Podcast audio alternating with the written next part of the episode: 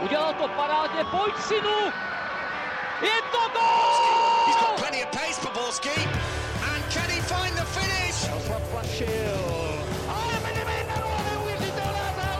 Teď to chtělo přijedat Karlově do běhu. Teď to chtělo o chviličku dřív. Heinz.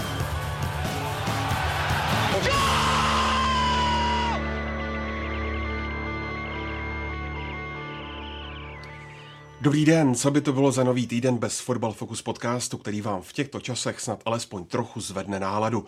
Vítejte u jeho poslechu. Tentokrát se podíváme na baník a značně kolísavé výkony, vrátíme se i k pohárům a probereme důvody, proč v Tuzemsku nefunguje systém třeba jako v Dunajské středě či Ajaxu, no a zhodnotíme taky velké trápení Slovanu Bratislava. A na to všechno je tady s námi bývalý novinář a nyní mládežnický trenér Tomáš Podvín. Ahoj. Ahoj. Seš rád, že jste se zbavili Gerata Bejla. Ano, jsem. Ale Madrid. Nechybí ani Karel Herring z magazínu Football Club. Ahoj. Ahoj. A s úsměvem už je tu tradičně taky Pavel Jahoda z webu Sport.cz. Ahoj. Ahoj. No a po telefonu budeme hovořit s Andrejem Zvolenským z RTVS. Od mikrofonu zdraví Ondřej Nováček. A není už z hůru do Slezska, ostravský baník zatím prožívá rozpačitý vstup do nové sezóny. O víkendu Ostravané poprvé v ligovém ročníku vyhráli, Pardubice porazili 3-0, Tomé, která je v současnosti reálná tvář baníku. Je to ta z utkání proti Pardubicím, a nebo spíš ta z těch předchozích utkání, ať už ty dvě remízy eh, s Karvinou a Budějcemi a nebo prohra v Jablonci. Tak zatím je jedna výhra baníku a jeden dobrý výkon pro mě málo, abych si dovolil říct, že eh, teď už je baník nastartovaný a teď už všechno eh, poběží jak má.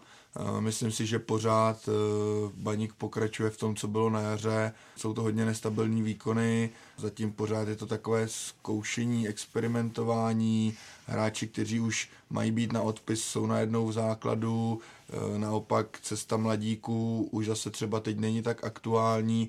Je to prostě pro mě ještě furt takový hledání. I vlastně to, co bylo proklamováno, že pod Lubošem Kozlem by měl hrát baník hodně ofenzivním, takovým moderním stylem, tak to si myslím, že zatím úplně nevychází. Když si vemu ty zápasy vlastně v Karviní, tam měl baník dvě střely na branku, v Jablonci jednu. Uh, takže to si myslím, že zatím je ještě brzo na to jakoby říct, že teď už je všechno za baníkem. Na druhou stranu samozřejmě ten zápas s Pardubicemi je pro ně určitě pozitivní. Uh, je to, je to pro ně velký pozbuzení do další práce, do dalších zápasů a ukázali asi něco z toho, jak by se chtěli prezentovat ale musí to, ještě, musí to ještě hodně potvrdit a myslím si, že ještě budou potřebovat čas na druhou stranu, uh, tak si myslím, že je to relativně normální, protože vlastně Luboš Kozel měl s týmem teprve druhou přípravu a to ještě hodně osekanou, plus prostě jaro rozdělený korona pauzou a, a všema možnýma okolnostma, takže uh, neházel bych ho přes palubu, ale nemůžu říct, že je teď baník ze všeho venku a teď už to všechno bude fungovat. Jako určitě to byl pro baník cený týden, protože kromě výhry Pardubic, tak tam byl pohár, kdyby tohle některé vlastně z těchto prvků nevyšel, tak eh, Bůh ví, jak by to na baníku bylo, respektive eh, jaká atmosféra by tam panovala, ale nakonec se ty dva zápasy zvládly. Eh, k tomu výkonu Pardubicím asi lze přičíst ten víkend Pardubic, který byl dost pasivní a bylo to vlastně čekání na to, co udělá baník podstatě viděli jsme to s zápasem v, proti Slávy v případě Pardubic, že když se podaří dát gól, tak se pak z toho dá jako už mudlat něco, ale zatímco, ale jinak síla Pardubic dopředu je dost mizivá. A jinak, jak říká Tomáš, no pro mě Baník je zatím jako zklamáním, protože uh, je znát, že Baník chce hrát oproti třeba době Boba Páníka, snaží se hrát jako více kombinačně, více po zemi, ale když se na to podívám, na ty zápasy, co zmenoval právě Tomáš tady předtím, tak tomu chybí zejména pro mě v té rozehrávce, té přichodové fázi jako rychlost, nabídka a potom vidíme, že Baník má obrovské problémy, kdykoliv ho někdo presuje. Teďka Pardubice byli pasivní, proto Baníku to vycházelo mnohem lépe. Ale, ale prostě Baník je pro mě zatím zklamáním, ale zároveň tenhle týden pro ně může být jako od, jistým odrazovým můstkem, protože zatím ten začátek byl ono, když se vám stoupíte do sezóny, je to plichta, plichta, prohra, tak se vám hnedka blbě dýchá, navíc změny sestavě. Takže jako jsem zvědavý, co bude dál, každopádně uvidíme, no. Ale trenér Kozel má o čem přemýšlet. No. Já jsem s těmi odrazovými můstky jsem opatrný, protože ne, jako souhlasím s, s tím, co jste říkali, ale vlastně jenom na to navážu, mm. protože jako se nemůže brát, že i když Pardubice v těch předchozích kolech eh, se prezentovali jako zajímavě, nebo tohle, tak pořád je to nováček. Hmm. A, a, v tu chvíli, pokud by jako se mělo říct, že na základě tady toho zápasu, že Baník má nejhorší za sebou a, a že už to teďka půjde líp, tak to by bylo eh, chci, nevím, naivní, není to správné slovo, ale myslím, že by se tím ukolebali.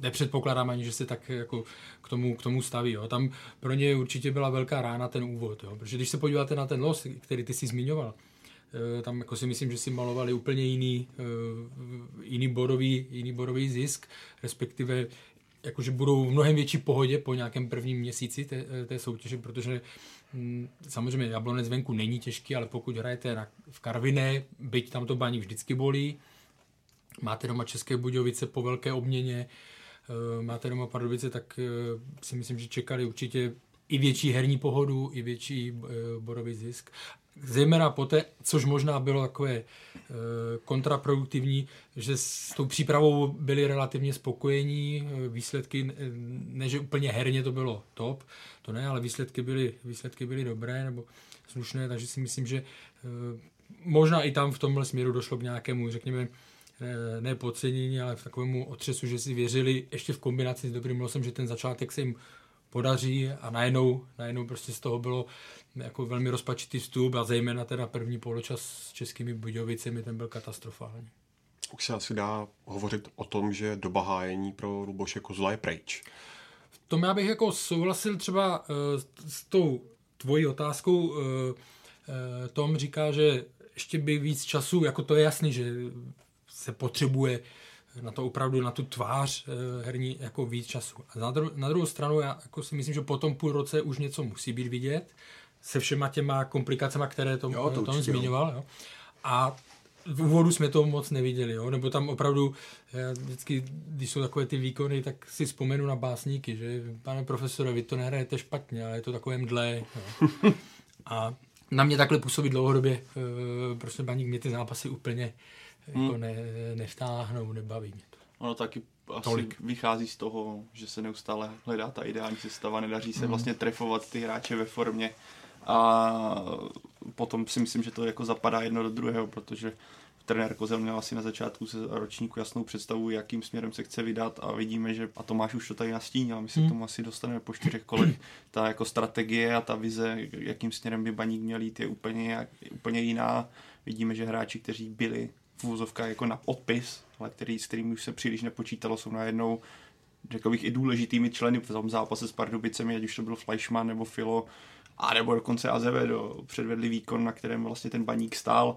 A což pro mě je takový jako zvláštní signál, protože když se jako trenér prezentujete, že chcete určitě, máte jako vizi, jakým tým chcete posouvat a najednou to překopáte úplně jinak, je to takové jako na povážnou, jestli, te, jestli teda přesně už to je přece jenom, je to x, kolik je to, tři čtvrtě roku skoro a stejně pořád hledáte tu sestavu. Zároveň ale jako zase bych trenéra Kozlo vlastně pochválil svým způsobem za to, že když ta situace nastala, taková řekněme krizová, nedařilo se, že si řekl OK, sáhnu pro, po těchto hráčích, ne, ne, nešel vlastně tvrdohlavě jenom za tím svým stylem, že pořád jede furt to samé dokola, když se nedaří, takže jako nebál se v podstatě vzít ty odepsané a ukázal, že jako dokáže flexibilně reagovat, ale jinak v tomhle směru je to pro mě trošku napováženou. Jo, já jsem tím určitě nechtěl říct, že by se snad Luboš Kozel jako nesměl kritizovat, nebo že jako... To já jsem to ani takhle nebral. Jo, jo, jo, ale ale nemám prostě moc rád takový ty rozvyklaný židle po třech kolech a, a Baník prostě od začátku jasně řekl, že je to nějaká dlouhodobější koncepce strategie a myslím si, že na to by ještě, ještě ten čas dostat měl. Jo, jenom co se týká od, uh, odepisování hráčů, to jsme se bavili minule a myslím, že i v předminulém uh, tématu, hmm. že jo. Uh, když jsme řešili Spartu, Lukáš Štětina, Bořek Dočka a tak dále. Jako uh, opravdu jasně, že chtěl hrát s těmi novými posilami. Tomáš Zajce mu bohužel zranil, hmm. hmm. myslím Baníku nebo, nebo Luboši Kozlovi. Zkoušel na pravé straně Jurošku, ale, ale ty výkony nebyly špatné, ale jemu chybí prostě ten Martin Filo tam vnese zejména do té, do té ofenzivní eh, části takovou větší, větší dynamiku, větší, větší agresivitu, tak prostě v tu chvíli jako trenér, navíc když víte, že vám ten začátek jako nevyšel a ty body potřebujete, to jako eh, není tohle, to je nespochybnitelný, tak prostě musíte začít řešit. A, a je to jenom o tom, jak se ti hráči k tomu popasují. Jestli ty, co ztratili na začátku tu svoji pozici, jestli se k tomu, jak k tomu přistoupí, jestli se o to porvou zpátky a jestli teď ten, který vypadl, tak jak se o tom, jak se o tom porve. To jako fakt tam není to o věku, nebo o tom, jestli už ho měli pomalu odepisovat, nebo, eh, nebo, nebo No, neměli. No. A fotbal se nehraje v 11 lidech, že někoho posadím na lavičku, to za mě není žádný jako odepsání. Hmm. To někdy může být i vyloženě úmyslný tah trenéra, že jo? Aby zase třeba ten hráč dostal novou motivaci. Hmm. Uh, on je má každý den na tréninku, on, on to v tomhle vidí nejlíp. Tam já jsem spíš narážel třeba na De Azeveda, že jo? kde i vlastně Luboš Kozel uznal, že už s ním moc nemohli ani počítat, nevěděli, jak to s ním bude teď ho vytáhli trošku jako králíka z klobouku, ale, ale to vysvětlení, co vlastně Luboš Kozel po zápase říkal, dávalo smysl a, a asi, asi tomu rozumím, jak, jak to s ním bylo.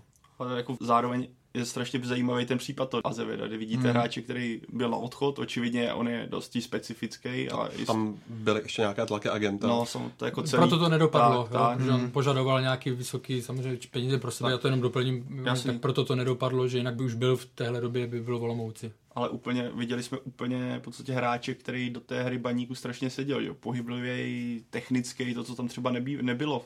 Třeba hmm. Roman Potočný je pro mě zatím obrovské zklamání a podle mě Luboš Kozel ho posadil hodně, hodně později, než měl z mého pohledu, protože když vidíme celý jaro a teďka pro mě úplně jako symbol toho, jak se mu nedaří zápas s Jabloncem, kdy si obhodil brankáře, a nevím, jestli tam byl hrubý teďka, teďka, to je úplně jedno, prostě brankáře Jablonce, první Hanuš, moment, ne, Hanuš. no tak, ne, nezalepil, nezalepil skákavý balón a když ho nezalepil, tak netrefil potom prázdnou branku, podle mě na něm je strašně cítit, jakože on moc chce, ale zároveň mu to vůbec nejde, na něm deka, pořád se místo toho, aby se koncentroval na sebe, tak se hádá s rozhodčíma a kolem něho. Mě přijde jako, jako řekněme, negativní aura, když jsem viděl teďka toho Azeveda, tam jsem celkem zvědavý jako v tomhle, jak, jakým baník se vydá směrem. Pamatuju si, jak jsme tohle řešili v případě Kanga, kterému končila Já věděl, že ho jsem Hmm, dostal. je, že já se těším na podcast, kde nebude zmíněný Kanga, zase ne, zase ne. Ale jde mi tady o tu smlouvu, víš, protože mu končí na konci prosince smlouva. A teď si můžeme říct, viděli jsme De Azeveda, je to samozřejmě pořád jeden zápas, ale viděli jsme jako De Azeveda, kterýho by si Luboš Kozel, potažmo Baník určitě přáli. A teď je otázka, je to tím, že dlouho nehrál a má motivaci zabojovat o sestavu, nebo je to tím, že chce zabojovat o smlouvu, ať už Baníku, nebo říct si o angažmá někde v cizině.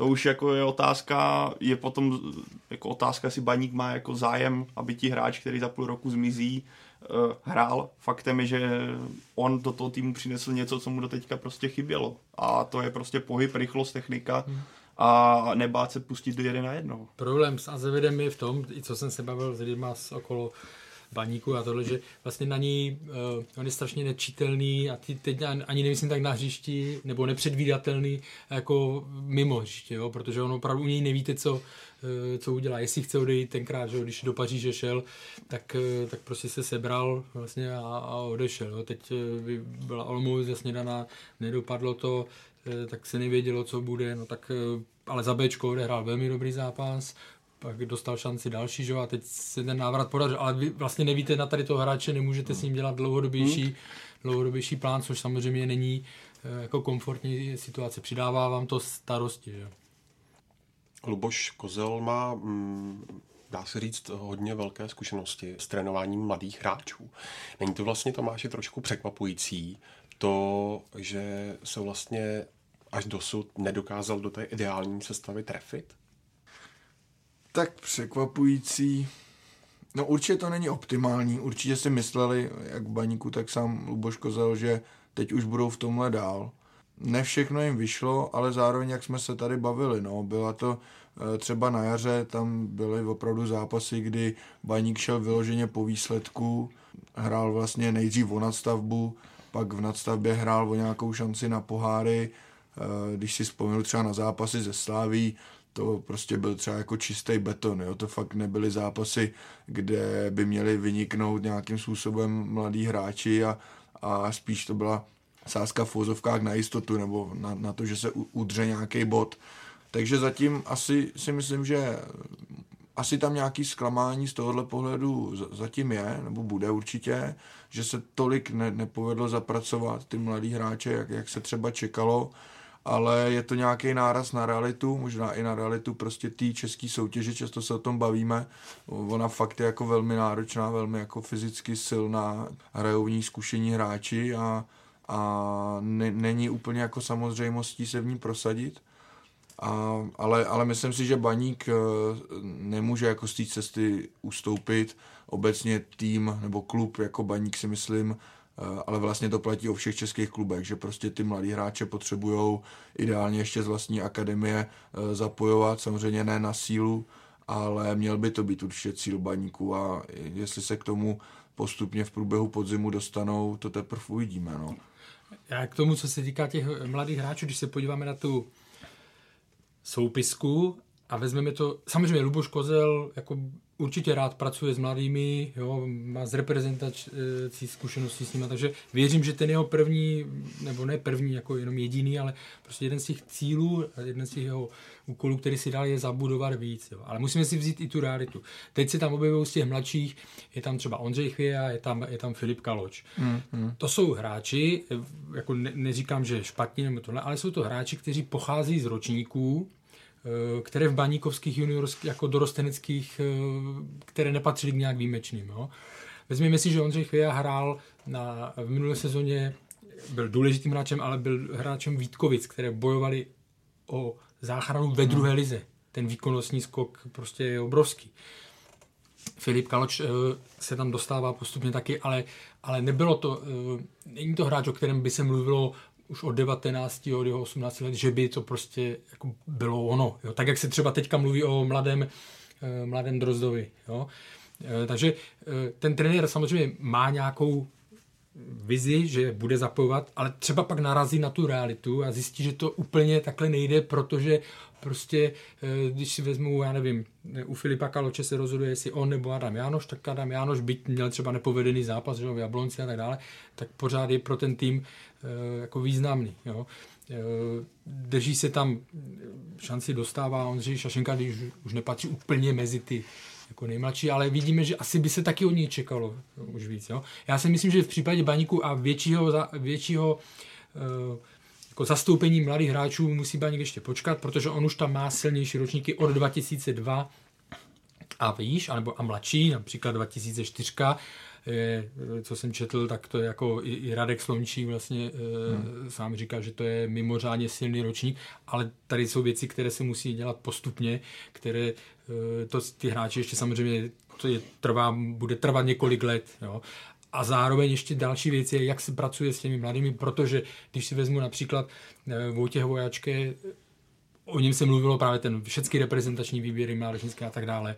A už se čekalo, že by třeba mohl, začít nakukovat nebo tohle. A najednou jdou ty zprávy, že se zastavil jako vývojem nějakým, ať už jsou to věci, jestli eh, jako mimo fotbalového něco brzdí nebo tohle, ale prostě ten jeho progres se eh, nějak zastavil a teď vy vlastně nemůžete toho hráče tam na sílu dát do Ačka, protože on tu výkonnost zatím nemá. Jo? Takže to jsou jako složitější věci a byť ten trenér chce, tak prostě ta realita mu nakonec ukáže, že třeba v tuhle fázi ještě nemůže ty hráče tam hmm. zapojit ty mladé. Ale ono se to dá napojit i na to, že baník vlastně narazil na tu situaci výsledkově. Že? Kdyby se baníku, vidíme to teďka na té lavičce, kde eh, na začátku sezóny, teďka nechci úplně mystifikovat, ale vidíme, z těch mladých teďka na začátku byli, teda byl na lavičce jenom myslím k Kaloče, si se nepletu, a že jo, najednou přišel z, z těch mladých, kdy viděl aspoň, že měl tu lavičku, ono by se ti zapojovalo tady, co jména, co zmiňoval Karel, ono by se ti líp dávalo do sestavy, kdyby se ti dařilo, že jo, protože bys to hmm. dával do funkčního systému, respektive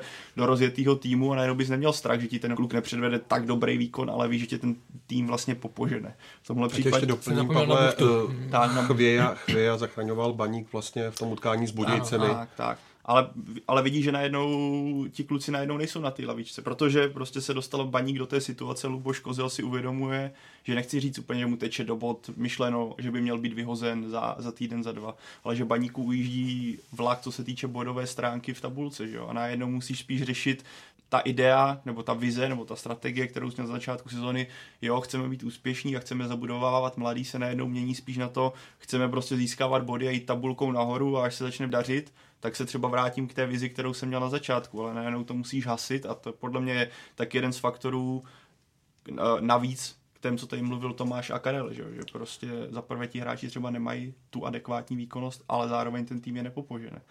Ale jako pro mě je super, že prostě existuje v současnosti Bčko, že, jo? že už není jako juniorská liga a ti kluci jsou MSFL a hrají dospělý, Dospělý fotbal. fotbal. Zároveň si ale myslím, že když se podívám na ty jména, co jsi vyjmenoval, jo, teďka jako z patra, tak minimálně jednomu, dvou by strašně prospělo, kdyby šel někam hostovat. V tom regionu těch eh, klubů, který hrají první nebo druhou ligu, není málo a myslím si, že některým by to určitě prospělo. Zmiňoval to Barkov, eh, Barkov šel třeba na zkoušku do Třince, úplně přesně nevím, proč eh, to nedopadlo, ale nakonec je, eh, ne, nezůstal tam, jo, je nakonec je v baníku B, že? Hraje. No a napadá mi třeba Buch- Buchta, že jo, on se tak jmenuje, teď je, on je kapitán, co se koukal, byl kapitánem teďka poslední zápase Bčka baníku, že jo, jemu, jemu, už, jemu už není 18, mu je snad jen 21 plus minus. A to je podle mě hráč, který už má jako má čuchat k tomu, řekněme, v těm vyšším soutěžím, jestli na to má mít. Já si pamatuju, poprvé jsem zaznamenal, že jo, nemám najetý úplně mládežnický fotbal baníku, ale v minulý sezóně podle mě posledních kolech někdy naskočil, že je to mladý, jako drobný, technický, rychlý hráč, jo. Pro mě jako ideálně, aby začal čuchat k těm vyšším soutěžím a vidíme, že teďka je v MSFL, což jako naučí jako hráči hodně dát, už je to, co se tvrdosti a připravenosti do té první, druhé ligy týče, ale prostě přijde mi, že někteří z těch mladých kluků, o kterých se bavíme v, souvislosti s baníkem, by už měli udělat trošku vyšší krok do vyšší soutěže. Jo a já ještě k tomu jenom, že jednoznačně souhlasím s Karlem v tom, že eh, nejde ty hráče tam prostě instalovat na sílu. Jo, tam jako co se týče těch opravdu mladých hráčů, což beru prostě hráči 17-18 let, tak eh, tam já si umím představit, nebo myslím si, že by měli mít eh, nějakých v úzovkách výhody v tom, jak se k těm hráčům chováme, ale to třeba v rámci tréninku, jo, ona je taková ta zažitá představa, ale on je mladý, on na to ještě fyzicky nemá, tak si musí přidávat nebo musí o to víc makat, ale tak on právě na to ještě fyzicky nemá, tak mu třeba naopak dát občas nějakou tu úlevu, jo, nechat ho občas zahrát ještě za ten tým, kam on jakoby věkově patří, jo, neuspěchávat tyhle věci, a, ale zároveň pokud je na to ten hráč připravený, tak mu ten prostor dát, ale ne, netlačit to prostě na sílu za mě, jo, a tady Karel dobře jakoby zhodnotil to, že, že ten, eh, nebo trenér Kozel si prostě uh, asi na, narazil na nějakou realitu, vyhodnotil si, že teď to tam ještě není, že teď tam ty hráče, který by mohl dát do základní sestavy, kterým by mohl dát hodně prostoru, nemá, tak, tak prostě to hraje s trochu jinýma hráčema. No, ty jsi zmínil uh, MSFL a když se bavíme o Buchtově a tak dále, to jsou hráči. Je, je důležité si říct, co jsou vlastně, co považujeme za mladé hráče, když o nich hmm. bavíme o tom, jestli to je opravdu 17, 18, 19, anebo tady ti kluci už mají hmm. přes 20, jo. Takže to už, e, tam už jako by to mělo být vidět, jestli no. opravdu na tu první ligu budou mít dlouhodobě nebo ne, jo. A MSFL Eh, Teď se přiznám, že nevím úplně, jaké eh, věkové složení hráčů baníků v MSFL, ale vím, že tam prostě Barkov a tak dále, co- což jsou mladé ročníky, jo, to je trojka, myslím. Ale když se podíváte třeba odbočím, když se podíváte na Slávy, ta tu eh, Bčko používá vyloženě eh, dorost, eh, může hrát 0-2, teďhle ročník, mm-hmm. myslím, Jo, jo, a oni hrajou s 0 trojkou Jo. a tady ty kluci jedničku a dvojku, eh, 0 jedničku, 0 dvojku, ty už hrajou teďka všechno, eh, ty už hrajou dospělý fotbal v Bčku. Jo? Takže oni to o rok úmyslně jako e, posouvají, protože e, tak, jak to říká spousta těch trenérů, není podstatné, jestli vyhrajete e, dorosteneckou ligu. Jo? Hmm. A jde o to, aby ten vývoj těch hráčů byl co, eh, co nejlepší, co nejrychlejší a zároveň jako nepřeskakovat samozřejmě etapy, ale aby prostě šli krok po kroku. A tady těm hráčům eh, je vidět, že mnohem víc dá, eh, víc než další rok v dorostenecké lize, tak jim dá už do, dospělý fotbal. jo.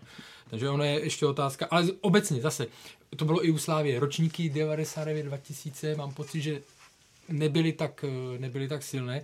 A ve Slávii se to začalo od 0 jedniček, mám pocit, a teďka 0 dvojka, 0 trojka, tam eh, eh, a teď se to, i Sparta má silný, silnou 19 aktuální, tam vyhrává eh, velkým, velkými rozdíly, jo. takže třeba i obecně to pak nabídne za těch dva, za ty rok dva spíš a tři, že to nabídne i pro ty kluby větší, větší kvalitu a oni ji pak budou využívat, ale musí tam, ten základ je, že ten hráč musí, i když je mladý, nebo prostě když je mladý, tak musí nabídnout tu kvalitu, se kterou ten trenér ví, že s ním může počítat a pracovat a že udělá občas nějakou výjimku a tak dále, o čem mluví Tomáš, to je naprosto v pořádku.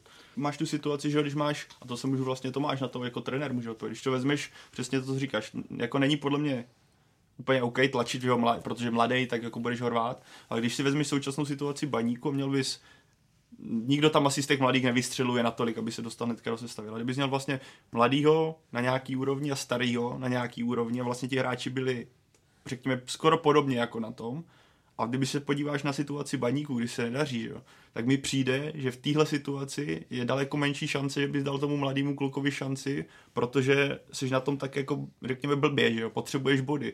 A tím pádem jako narážím na to, že to není ani o tom, že by se teďka měli tlačit, ale prostě ta situace ti to ani moc neumožňuje, že jo, najednou tam dávat klukům šanci. A jak zmiňoval k tomu dorostu, podle mě eh, cílem nebo vítězstvím dorostu není ani vítězství právě v té soutěži, ale myslím, že Slavit by se měl za předpokladu, když ví, že z tého tvýho celku najednou projdou kluci do Ačka, můžeš být čestej, ale uděláš ty tři hráče jako v A týmu, naopak vyhraješ soutěž, mm. jako že můžeš to udělat týmový výkon, z kterého ti nic nevyleze, jako po to. Pro ty hráče je to super, uděláš titul, ale vlastně reálně pro ten tým to jako je v úvodovkách prohra. No. Já, já si hlavně myslím, že ta třetí liga eh, je jakoby málo ve smyslu, aby rovnou ze třetí ligy chodili hráči do ambiciozních týmů první ligy, Eh, jako Slávě je samozřejmě úplná špička, ale i Baník by se chtěl pohybovat na pohárových příčkách, takže tam mi opravdu pak dává jsou samozřejmě dvě možnosti. Možnost Sparta B, která chce za každou cenu postoupit do druhé ligy, tak, to dává jednoznačně smysl.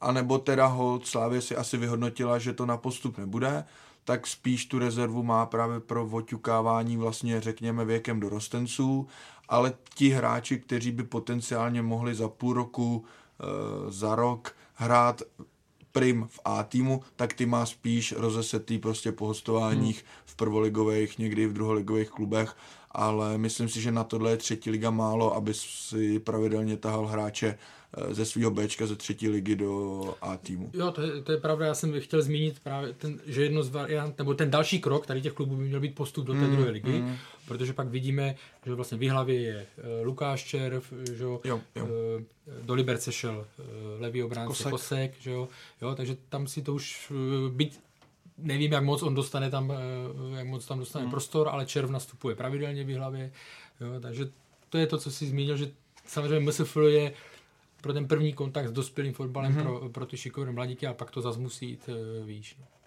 U vedení baníku se skloňuje dlouhodobá koncepce, o čemž svědčí jak angažování trenéra Kozla, tak i nedávno příchod sportovního ředitele Grusmana. Přesto, kdyby teď to pohárové utkání eh, a potažmo i ligové střetnutí s Pardubicemi nedopadlo, eh, kývala by se pod trenérem Kozlem židle, Karle?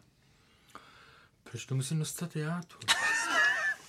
Ale uh, ne, z toho, co jsem tak jako zaslechl, tak nebylo by to tak, že uh, by byl v přímém ohrožení, ale to byly informace opravdu z počátku minulého týdne, ale jako uh, byl by to velký zásah, řekněme, mm. do nějaké důvěry, jo, protože není to třetí kolo jako v jeho angažmá, je to, nebo čtvrté, je to už po víc než půl roce, jo? takže tam už pak eh, a celkově i z pohledu třeba veřejnosti nebo tohle, pak už by se opravdu začalo mnohem častěji a mnohem víc pochybňovat, jestli to byl správný krok mm. a tak dále. A v takových podmínkách nebo v takové atmosféře se vám už dělá eh, velmi špatně a velmi složitě se to, se to obrací. Ale, ale jako do té doby vlastně tam, nebo obecně, když se bavím s těmi lidmi, tak tam není nějaká eh, jako varianta, že pokud jednou prohraje nebo tohle, že by šel. Hmm. Tak viděli jsme teďka, že Baník dal gol, Zajíc dal v 39. minutě a do té doby z tribun jsem jako v podstatě byl neustálá podpora v Baníkovci celou dobu, vlastně hnali tým ale zároveň, jako když vezmeme ten týden, hlavně ty soupeře, s kterými Baník hrál, že byl to Frenštát a byli to Pardubice ve vší úctě k Pardubicím, prostě to byly dva soupeři, který Baník musí jako bezpodmínečně porazit. A kdyby takovýhle dva zápasy nezvládl, třeba skutečně nastal ten černý scénář v podobě konec pohár, prohra s Pardubicema, tak jako dokážu si představit, že by ta židla byla hodně, hodně vachrlatá, protože to už by byly zaprvé, když vezmeš, jakým způsobem jede teďka čelo tabulky, takže ten úskok by byl obrovský, ta mezera by vznikla po čtyřech kolech, který byly jako celkem easy, nebo easy, ten uh, los byl celkem přívětivý k baníku a vypadl by se ještě z poháru, který vidíme, že je pro kluby daleko cenější, než býval v letech uh, minulých a skončit v takovéhle soutěži, myslím, že jako by to bylo hodně bolový, ale tak Luboš to zvládl jak zmínil Karel, jako zase nejde říct, že jako odrazový můstek minule, myslím, že už jsme se v podcastu tady xkrát přesvědčili, když jsme měli díly o Spartě, třeba o Spartě no, jsme jasně. měli dřív, jak se nakopává, nebo jak se to rozjelo, pak se to zase zastavilo, jo. Baník teďka nečeká nic jednoduchého, jede do Teplic a potom má doma Spartu, jo. Slávy. No Slávy, tak, takže jako jsou to dva záp... No, teďka jako teďka v těch dalších týdnech může ukázat, jestli ten tým se skutečně posouvá a já si myslím, že jako z velké části to teďka bude o hlavě, nebo z velké části. Ta hlava bude určitě hrát velkou roli, když a teďka dva zápasy úspěch, postup. Uh, teďka jako pro mě v tomhle směru Teplice budou strašně jako klíčovým zápasem, pokud Baník tam uspěje. Je to taková jako ta symbol nebo signál toho, že by mohl naskočit na tu správnou cestu, ale pokud zase se zasekne, může se tam motat dál. Pro mě ten základ v tuhle chvíli, nebo to první, co by měl Baník zlepšit, body někdy e, neodpovídají úplně té reálné e, situaci, ale prostě já už bych chtěl vidět mm. nějaký fakt posun mm. jako herní, mm. jo, aby, aby bylo vidět, že se na ten zápas toho Baníku člověk může těšit, že tam uvidí něco, co ho bude vadit. A tamhle já nevidím posun, nebo jestli tak je opravdu malinký, takže uh, ty body pak samozřejmě s nimi přijdou. No, ale může se vám stát série zápasů, kdy prostě trefíte uh, dvakrát tyč, uh, prostě vám tam nepadne nic, ty zápasy zná každý. Jo. Takže já, pro mě ten základ je, že bych chtěl vidět, aby přijeli do Teplic a podali prostě sebevědomý výkon, kde, kde bude jo, rychlé hmm. protiútoky a tak dále, kde bude už znát nějaká, nějaký větší, nebo ne, no prostě posun, aby, aby ten tým se postupně to, a jako ta židle, no, kývající se mi jenom při, připadlo, že vrzající židle, tak jako ty naše tady. Tome, Carlos de Azevedo znovu v základní sestavě na, na Teplice. Mě se ptá, mě se se no, ježíš. A jak zněla ta otázka? otázka?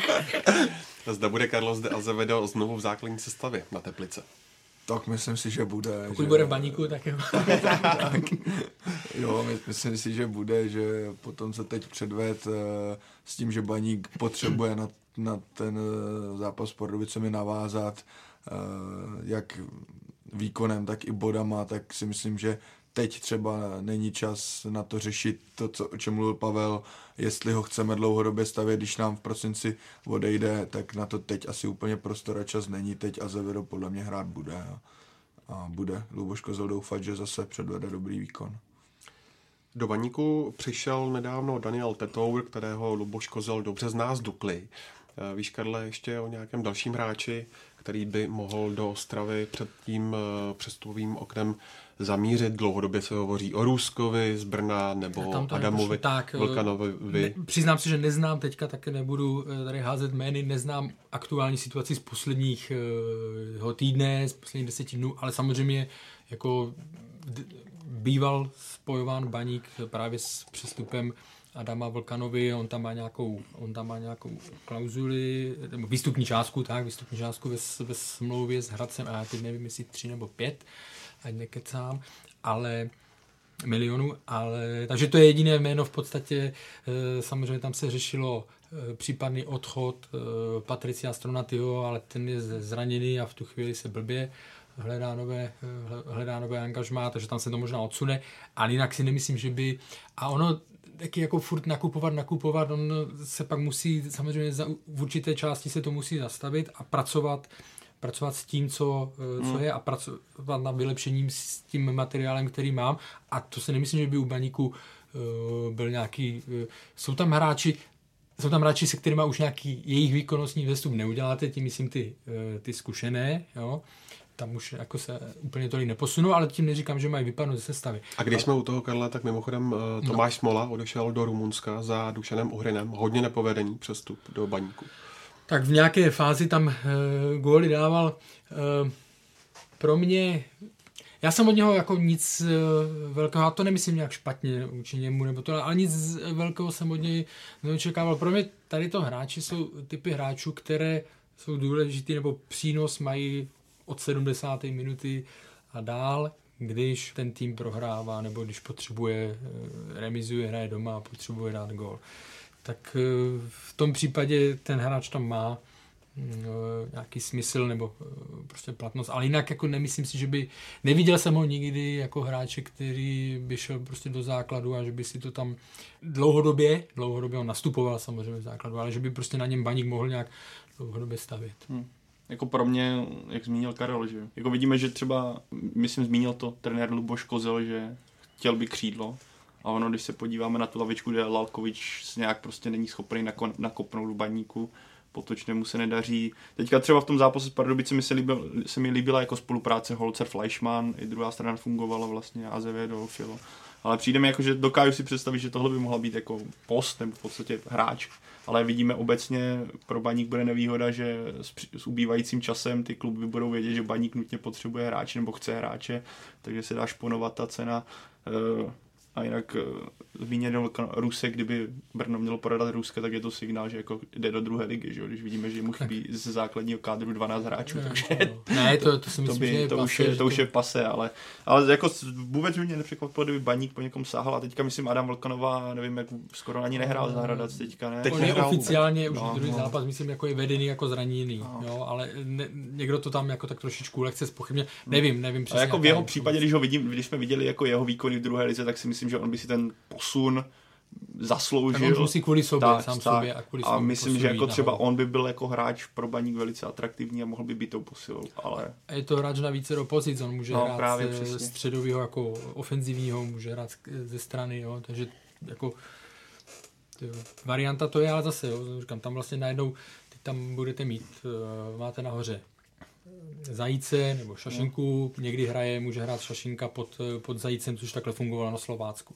Pak tam nemáte vlastně Kuzmanoviče. Takže když, ale to je v pohodě, tak je připravený z lavičky. Ale vy vlastně teda budete mít Kuzmanoviče, přivedete ještě Vlkanovu, tak máte na jednu pozici tři hráče. Eh, Nevíme, jak to bude s Azevedem, ale máte tam prostě Potočný, Reiter, eh, Azevedo, Lalkovič. Tak někdo pak musí jít samozřejmě, eh, by musel jít pryč. No. S tím, co víme, co jsme měli možnost dosud vidět, to mé, má, myslíš, baník stále na to, aby atakoval top 4? Myslím si, že ano. A ty si to teda nazval top 4, abych to nazval čtvrté místo, protože nevěřím tomu, že někdo se dokáže vklínit mezi uh, tu trojku Sparta Slávě Plzeň. Ale reálnou šanci na čtvrtý místo v tuhle chvíli Baník jednoznačně má. Je před náma ještě hrozně moc zápasů.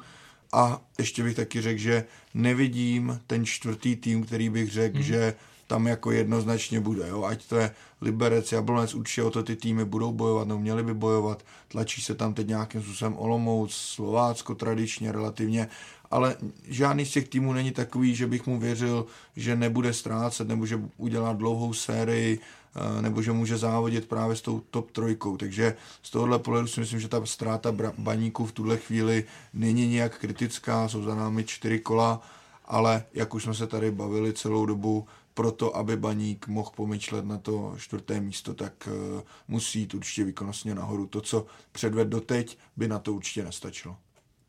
Otázka na všechny, jak už bylo řečeno, tak baník má v příštím kole Teplice a ty taky potřebují nakupnout, protože mají na svém kontě jedinou výhru. Eh, Jak to typujete? Remíza.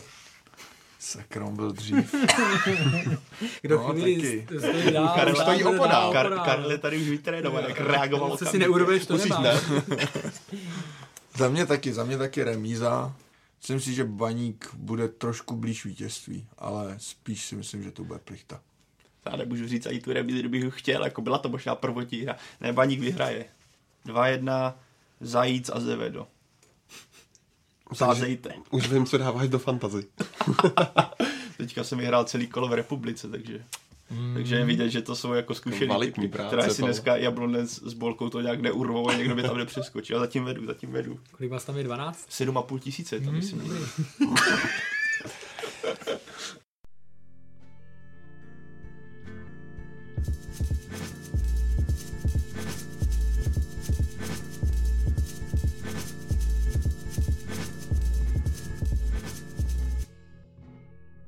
týdnu se hrálo taky druhé předkolo Evropské ligy, které vyšlo českým týmům rozdílně a zanechalo za sebou hned několik zajímavých témat, včetně toho, proč české manšafty nejdou trochu jinou cestou. Eh, Jablonec už po druhé v řadě skončil hned na prvním soupeři. Máš pro ty dva rychlé konce, Tome, nějaké vysvětlení, když se podíváš na Severočechy a jejich vystoupení celkově? Tak pro mě Jablonec dlouhodobě není klub, který by měl pravidelně hrát evropské poháry. Je to, je to prostě je to tým, který vlastně uh, každé přestupové období nebo minimálně každé léto přijde o, o nejlepší, o klíčové hráče. A třeba na rozdíl od Liberce, který je na tom v tomto směru podobně, tak u něj mám pocit, že tak nějak jako ty nový hráče dosazuje do nějakého uh, jakoby fungujícího systému, taky to samozřejmě ne vždy všechno vyjde a tak dále, ale u Jablonce mám víc pocit, že to je takový jako skládání, tak, teď si pojďme sednout, takže zase nám odešly tyhle, tyhle, tyhle. A teďka teda koho můžeme koupit, tak tenhle je docela dobrý, tady ten je dobrý, na toho máme, na tohle, no. Jako nějak to ten Jablonec vždycky složí, nakonec ty hráče přivede kvalitní, jo, Šranc Budějovic, Zelený, to jsou prostě dobrý ligoví hráči, ale za prvý eh, vždycky podle mě dost trvá, než se sehrajou. A je to takový celkově, je to, je to takový jako nadprůměrný ligový klub, za to určitě zaslouží obdiv, že i přes ty výprodeje jsou neustále schopní končit na pohárových příčkách, ale za mě zároveň eh, ne prostě tým eh, takovej, který, nebo u kterého bych měl být vlastně překvapený, že se nedostane do základní skupiny Evropské ligy. Jo, jasně, že, že minulý rok vypadli s Jerevanem, to je špatně, to by se nemělo stávat. Tam určitě kvalita Jablonce je mnohem vyšší, ale třeba to letošní vypadnutí s Dunajskou středou, já bych byl spíš překvapený, kdyby Jablonec postoupil. Já jenom vezmu ten zápas, jo. Eh, my hodnotíme eh, ty poháry nějakým, eh, nějakým způsobem, ale uvědomíme si, že ten, a vůbec se nezastáváme Blonce, protože to bylo opravdu... Jo, jako ten tri, konkrétní zápas ten zápas byl hodně vůbec ne, jako nepojel, ale my hodnotíme zápasy nebo účinkování v pohárech na základě jednoho zápasu a na, zápas, na základě zápasů venku třeba, mm. jo, nebo tohle, jo, protože I, ať už to proto jsem to jakoby vzal víc jasně, jako obšírněji. Jo, já si myslím, že se k tomu dostaneme, jo, protože já teď jenom zkusím, takže eh, to, že vypadl eh, Jablonec minulý rok eh, s Jerevanem byla velká, velká prostě blamáž, jo, hmm. to jako nespochybnitelný. Tady ta situace Jo, oni kdyby hráli, kdyby se hrálo na dva zápasy, tak eh, si myslím, že to zvládnou, že to zvládnou jinak, že to prostě eh, zavřou víc za nějakého příznivého stavu a tak dále. Byť to, co tam nefungovalo, samozřejmě byla defenziva hlavně. Jo. Ale přistupovali byste k tomu zápasu jinak. Jo. Takže v tomhle bych to třeba jako samotné takové konkrétní vystoupení eh, až tak úplně nehodnotil, jakože je všecko, všecko špatně, ale zároveň souhlasím s Tomem v tom, že ten Jablonec, a tam se dostaneme k té situaci eh, v nějaké k těm rozdílným filozofiím. Jo? A já teď nebudu říkat, ta je správná, tady ta je správná, ale, ale mě nebaví, nebo jak to říct, ničím mě neosunuje filozofie eh, Jablonce, nebo řekněme vůbec, chybí mi tam nějaká nápaditá filozofie našich předních klubů, a to je to, co jsem říkal na začátku, od čtyřky hmm, hmm, hmm. níž po, po šestku, po sedmičku všichni to jedou tak jako část teda si vezmeme, co je na hostování z těch velkých, hmm.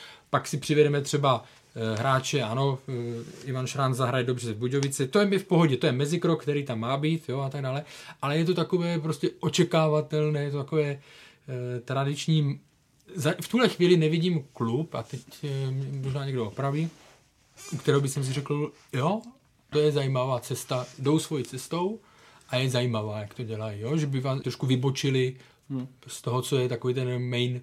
Já beru, stranou beru ty první tři týmy, jo? ty mají jiné, jiné úkoly, v vozovkách úkoly, nebo e, pro český fotbal, ty musí, e, ty nemají čas na nějakou e, strategii, jako, ne, ne strategii, ale prostě experimenty a tak dále. Když se pustili do experimentu, hmm. viděli jsme, jak to dopadlo, jo? v případě Sparty, ale částečně i v případě Slávy, když šla do toho e, nakupování jako starých uh, hráčů, kteří už neměli uh, jenom podle jmén, takhle vlastně. Takže v to, to mě chybí, a já teď neříkám, že cesta Dunajské středy je ta, kterou by měly české kluby jít. Jo, já to neříkám.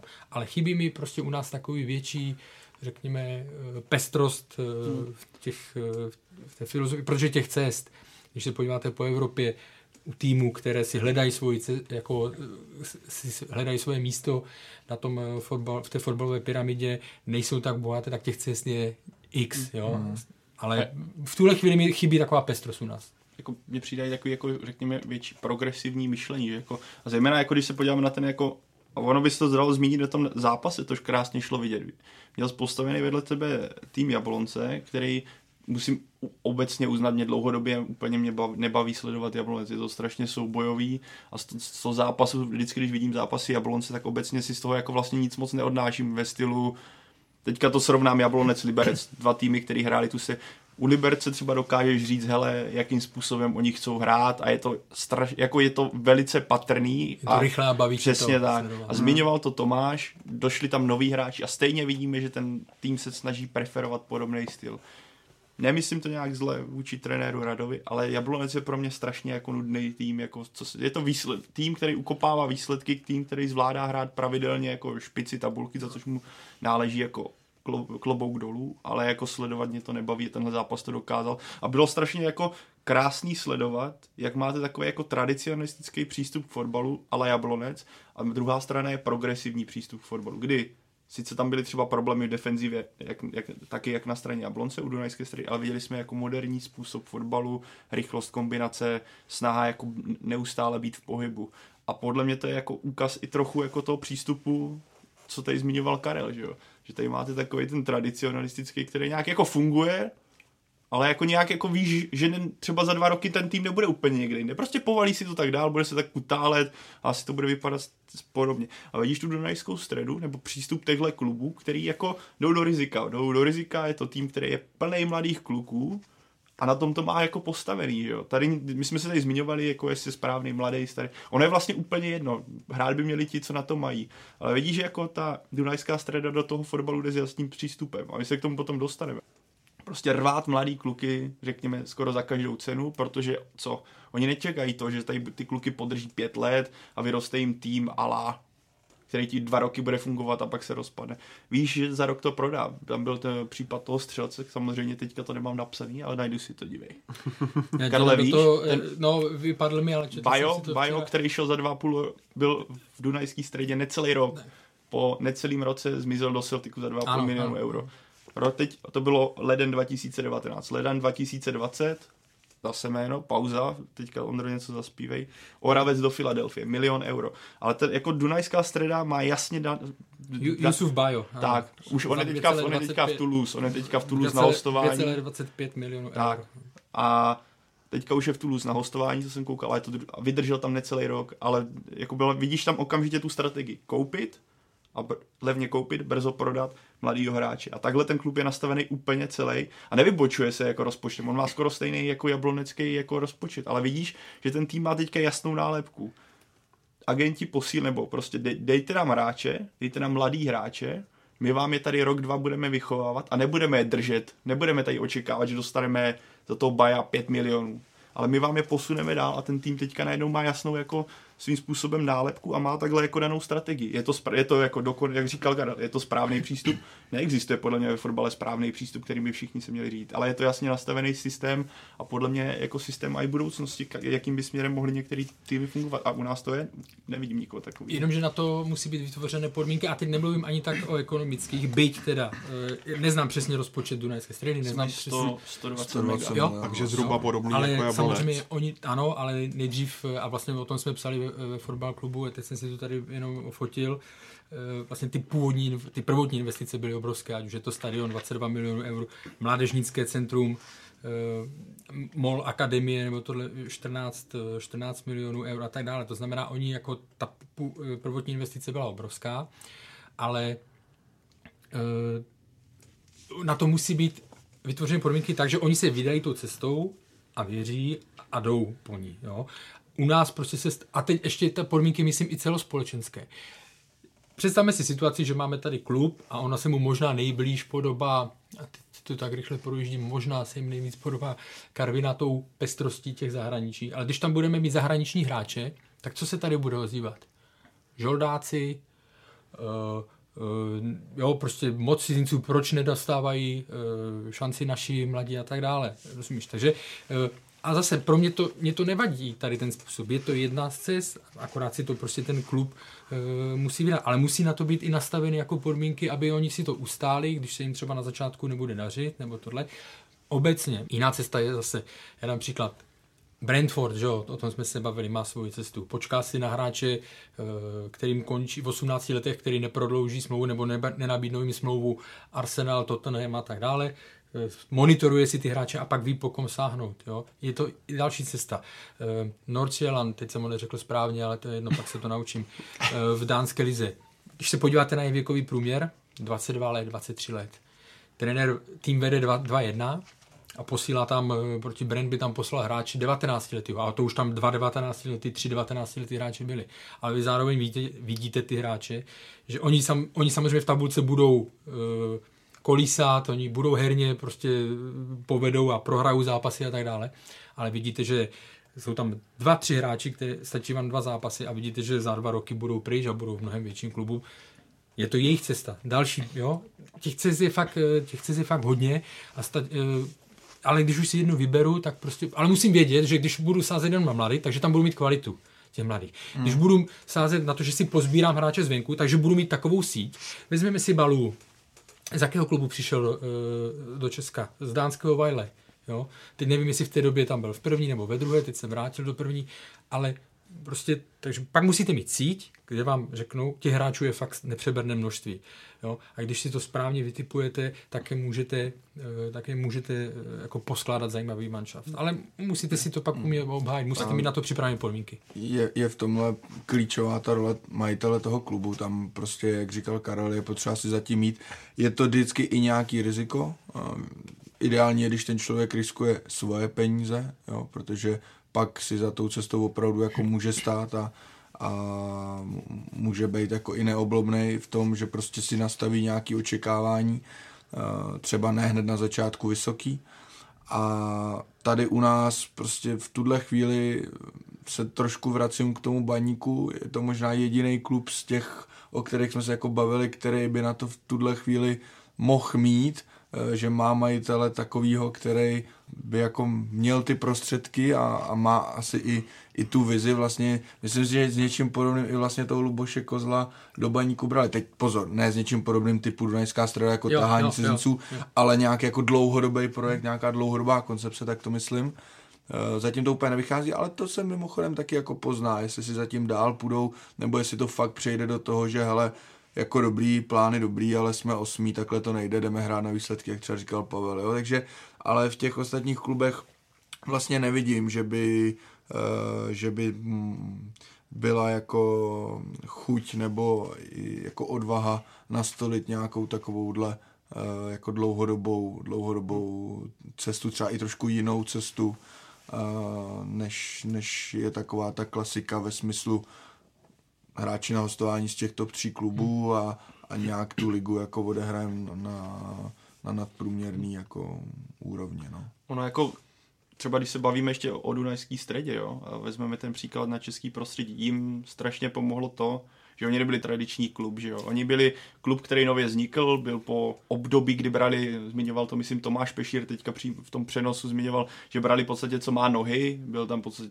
byli tam spekulanti, najednou to převzal majitel, který, za kterým stojí jako maďarská vláda, sypou do toho peníze, hmm. postavila se tam jako, že jo, je tam tréninkový centrum, který v Česku nikdo nemá, který je naprosto nádherný, povedlo se tam postavit nádherný stadion a vychází to z toho, že je to vlastně nový, kdy fanoušci, třeba vezmu jako příklad baníku a teďka vezmeme ten extrém těch jako cizinců, to by nikdy neprošlo že, v Ostravě. Ta představa, že najednou tam natáhat... Tam musíš prostě, mít ten tak, svůj regionální, tak, ten tam musíš tak, mít, jo, ten za... Jako do těch tradič, jako to by muselo skut... Já si vezmu teď, aby vlastně mě napadá příklad Budějovic. Viděli jsme teďka, že byla nějaká idea s Tomášem Sivokem a Kohinorem, teďka to vede nějaký nový majitel ten, ten bazar. Třeba mě tohle mě přijde jako třeba klub, který by se podobnou eh, cestou, když nad tím přemýšlím, jako když teoreticky na tou českou ligu, který by se tímhle směrem mohl vydat, že by skutečně se vyrazil cestou cizinců totálně. Jako, tak a mě... svým způsobem to dělá Karvina. Jako... Dělá Karvina. Karvina vlastně, no, jo, čím... ale ono by to možná i chtělo... Neříkám jako, že to dělá stoprocentně tímhle způsobem. Někdy mi to tam přišlo moc hmm. jako nahodile, že prostě opravdu kdo se někde objevil. A teď tak je tohle. například Dos Santos, Chelsea a No, podobně ale vidět. mě že tohle- je to ale mě to- je no. tam, jo, a, a vlastně už Balů vystřelili. eh, Ale zase Karvina už zase Santos. nemá takový jako finanční... zá- Nebo, co- No nemá, nemá, dobře, ale mluvím o stylu, Jo, než jo. o, o, jako finančním, o, o finančním zázemí, spíš o tom stylu, že si najdeš tu svoji cestu, protože ona není z pohledu českého hráče, vyjmenuji mi klub, který je, a to nemyslím špatně vůči Karvina, ale který je Méně méně atraktivní. atraktivní destinací, jo, No, než, je, eh, než je Karviná. To znamená, vy tam nedotáhnete uh, Liberec, t- kluby okolo Prahy, to mají prostě, uh, mají velkou výhodu v tomhle. Vy tam nedotáhnete tady ty hráče. Viděli jsme tenkrát případ, myslím, Jana Kroba, že jo, který Hmm. řekl, že vlastně se mu to ne, nevyplatí jezdit skoro do Polska. Jo. Takže vy musíte hledat jiné typy hráčů. Cizinci třeba tohle tolik neřeší, jo. A proto je to pro ně, je to pro ně přijatelný, přijatelná varianta. Jo? No. A samozřejmě oni mají jiný limit peněz, ale můžou, vlastně uvidíme za pár let, jestli, jestli přidá ještě nějaký, ba, ještě si přidá nějaký balu, nebo to. Viděli jsme Ramirez, ten tam tolik nehrál a teď v Dunajské středě hraje. Já zase nechci říkat jenom, aby to neto, jo. Nechci říkat, že Dunajská středa má být vzorem. Tak, tak. My uvidíme, jestli to bude teď v slovenské lize vedou, uvidíme, jestli se někam dostanou uh, vůbec do poháru, jako skupiny a tak dále. Nevím, nedokážu to zhodnotit, ale spíš mi jde o to, ukázat, že je více cest a prostě snažit se, si, se vymanit z takového toho, eh, z té šedi, z toho hlavního proudu a, a snažit se najít si svoji nějakou cestičku, hmm. nějaký svůj prostor. Já bych takový, ale já bych takový klub tady strašně rád viděl, Dneska víš? Jako bych tady strašně rád viděl klub, který je, jako abych použil teďka vzor Dunajská streda. A nemusel by být tak, jako, tak finančně, že jo. Dunajská streda je v podstatě asi idealistický pohled, a nemyslím top trojku, ale myslím takový ten jako zlatý střed, ať už se týče financí a cí a zá... ale, ale vidíme, myslím Zlatý si, střed. střed. Střed.